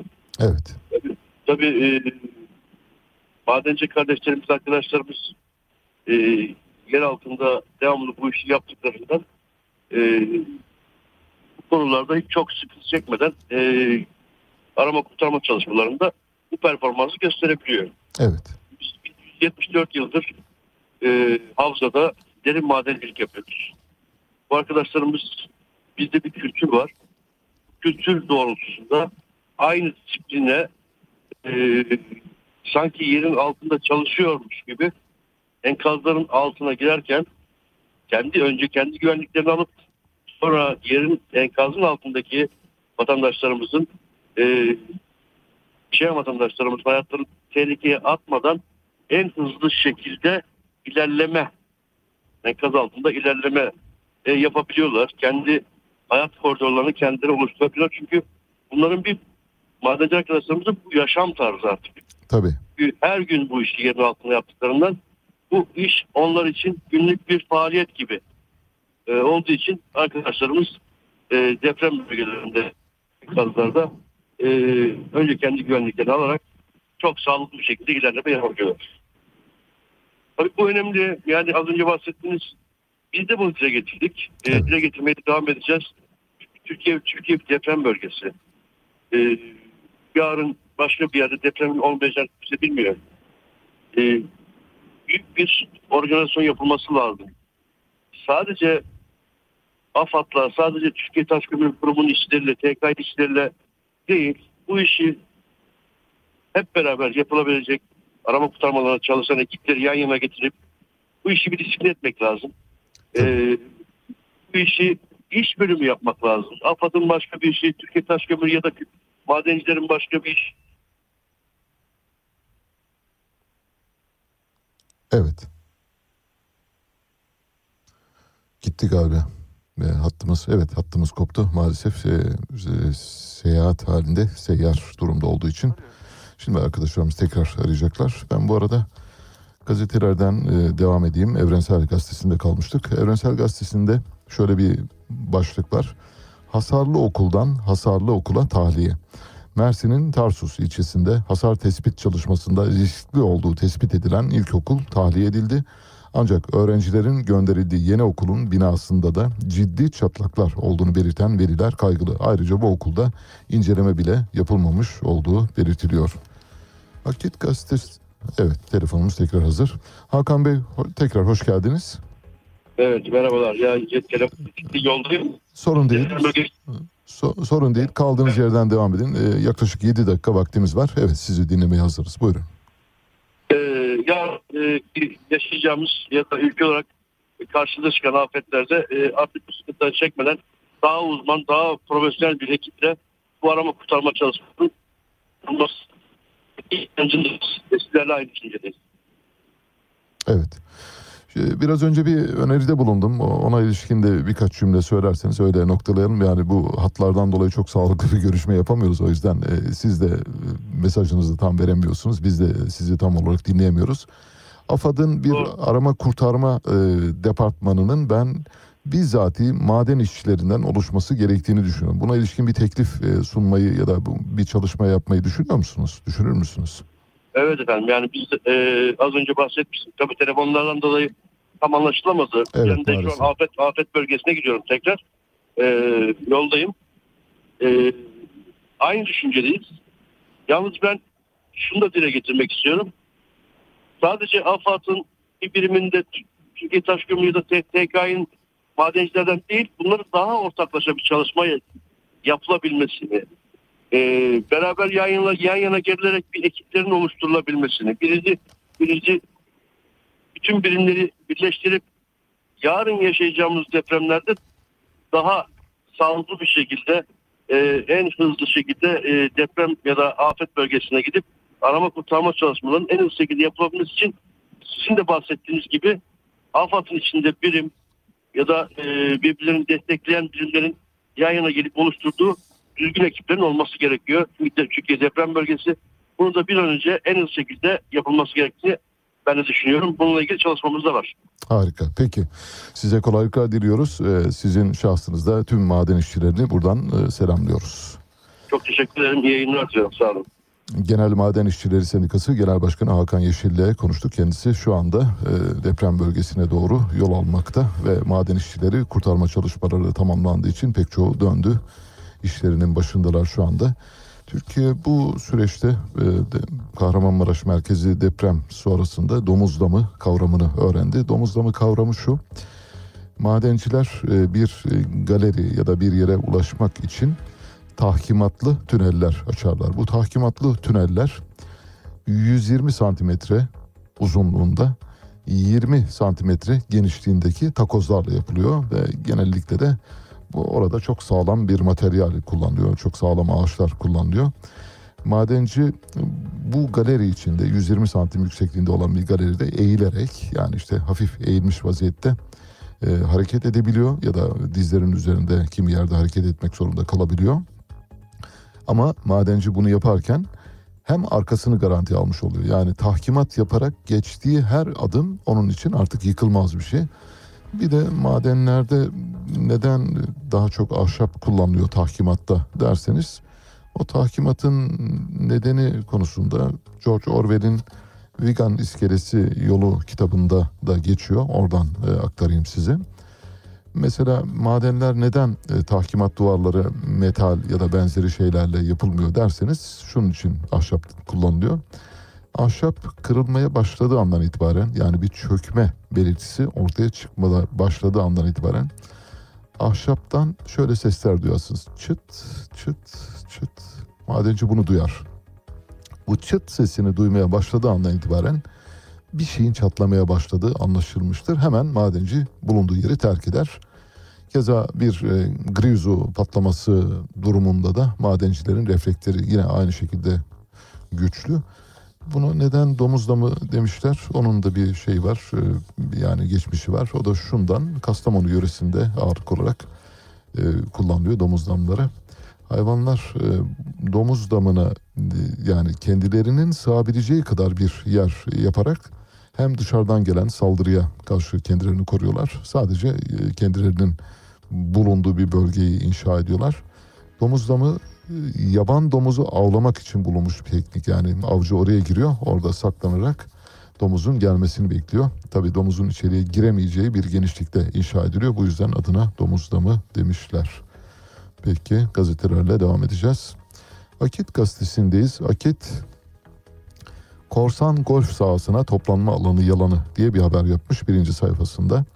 Daha önce İstanbul Göktürk mahallesinde gasp ettikleri araziyi golf sahası olarak kullanan 200'lü sermaye sahipleri ve fondaş medya o arazinin Demirören grubunun kendi borçlarına karşılık Ziraat Bankası'na geçmesinin ardından benzeri görülmemiş bir çarpıtmaya imza attı. Malum cenah korsan şekilde golf sahası olarak kullandıkları o arazinin deprem toplanma alanı yapıldığı yalanını ortaya attı. Haberi sanıyorum anladınız. Yani Demirören grubuna geçmesi gereken bir alandı. Bu alanın Göktürk e, sakinlerinin elinde kalması için oranın golf alanı olduğu iddia edilmişti. Onlarsa buranın deprem toplanma alanı olduğunu iddia ederek sonra da e, golf alanına çevirmişler gibi bir şey var. İşte Akit bu yalanın ortaya çıkarıldığını ifade ediyor. Karar gazetesiyle devam edeceğiz. Karardan bakıyorum. Skandal içinde skandal diyor birinci sayfasında. İstanbul'da 93 okula tahliye. Çürük oldukları Maraş depreminden sonra mı anladı, aklınıza geldi dedirtti. Listede 1999 sonrası yapıların olduğu ortaya çıktı. Başka ne var diye bakıyorum. Evet. Heh, evet güzel bir fotoğraf var. Dün paylaştığımız fotoğrafı Karar Gazetesi birinci sayfasına almış. Harun o fotoğrafı verebilirse bildiğiniz gibi Hatay'da depremzedeler için bir çadır kent inşa edilmişti. Çadır kenti götürüp tam böyle denizin dibine yapmışlar. Burnunun dibine. Denizle arasındaki mesafe e, bir bir e, ne demek bir ok atımı seviyesi yani 300 metre falan civarında bir ok atımı seviyesine koymuşlar. Şimdi bunu yapan e, kişiler muhtemelen AFAD görevleri zaten AFAD'ın çadırları. Şimdi aynı yere çadır kuran AFAD'lılar, AFAD yöneticileri aynı zamanda kıyılardan uzak durun diye halka telkinde bulunuyorlar. Haberin e, fotoğrafının altında şöyle yazıyor karar. AFAD Hatay'daki depremlerin ardından deniz seviyesinde yükselme riskine karşı sahil şeridinden uzak durulması uyarısı yaptı. Ancak kurumun inşa ettiği çadır kenti Hatay sahilinde oluşturması sosyal medyada liyakatsizliğin geldiği nokta olarak karşımıza çıktı diyor karar. Son gazetemiz Milli Gazete. Ee, Sona bıraktığımızı düşünmeyin. Yani belli bir sıraya göre okumuyoruz. Kimi gün Milli Gazete birinci sırada olabilir, Hürriyet son sırada olabilir. Böylesi bir sıralama yapmıyoruz. Alfabetik bir sırada kullanmıyoruz. Tamamen hangi gazeteyi ilk elimize aldıysak oradan başlıyoruz. Yani bize gelen sıralamaya göre yapmıyoruz. Milli Gazete'nin birinci sayfasındaki haber şöyle. Sandıktan kaçmayız diyor. Yaşanan büyük deprem felaketinden önce seçime yönelik tarih giderek netleşmeye başlamıştı. Deprem felaketiyle konu gündemden düşünce Cumhur İttifakı'nın paydaşları konuyu yeniden ele almaya başladı. MHP lideri Bahçeli son açıklamasında iktidardan somut seçim açıklaması gelmeden ne sandıktan kaçarız ne de demokrasiyi yok sayarız dedi. Milli Gazete'nin birinci sayfası Bahçeli'ye ayrılmış bir haber vardı. Onunla bitirdik. Evet böylece bugünkü yayının da sonuna geldik. Bu programı kumanda masasında Ege Akgün, editör masasında Harun Erozbağ'la birlikte gerçekleştiriyoruz. Bugün size Fransa doğumlu, Marsilya doğumlu bir Afro Avrupalı sanatçıyla birlikteyiz. Soha'dan parçalar seçtik. Böyle afro saçlarıyla muhteşem, hoş, çok hoş bir kadın. Çok da güzel bir sesi var. Size onunla veda ediyoruz. Hepinize çok güzel bir gün diliyorum. le Shabbat chaque fois. Fermer mon compte à la city, briser le flot de cette hyperactivité. Ici ma vie est à moi, pas de l'infidélité. Et je donnerai à mon île le nom de liberté. Ici ma vie est à moi.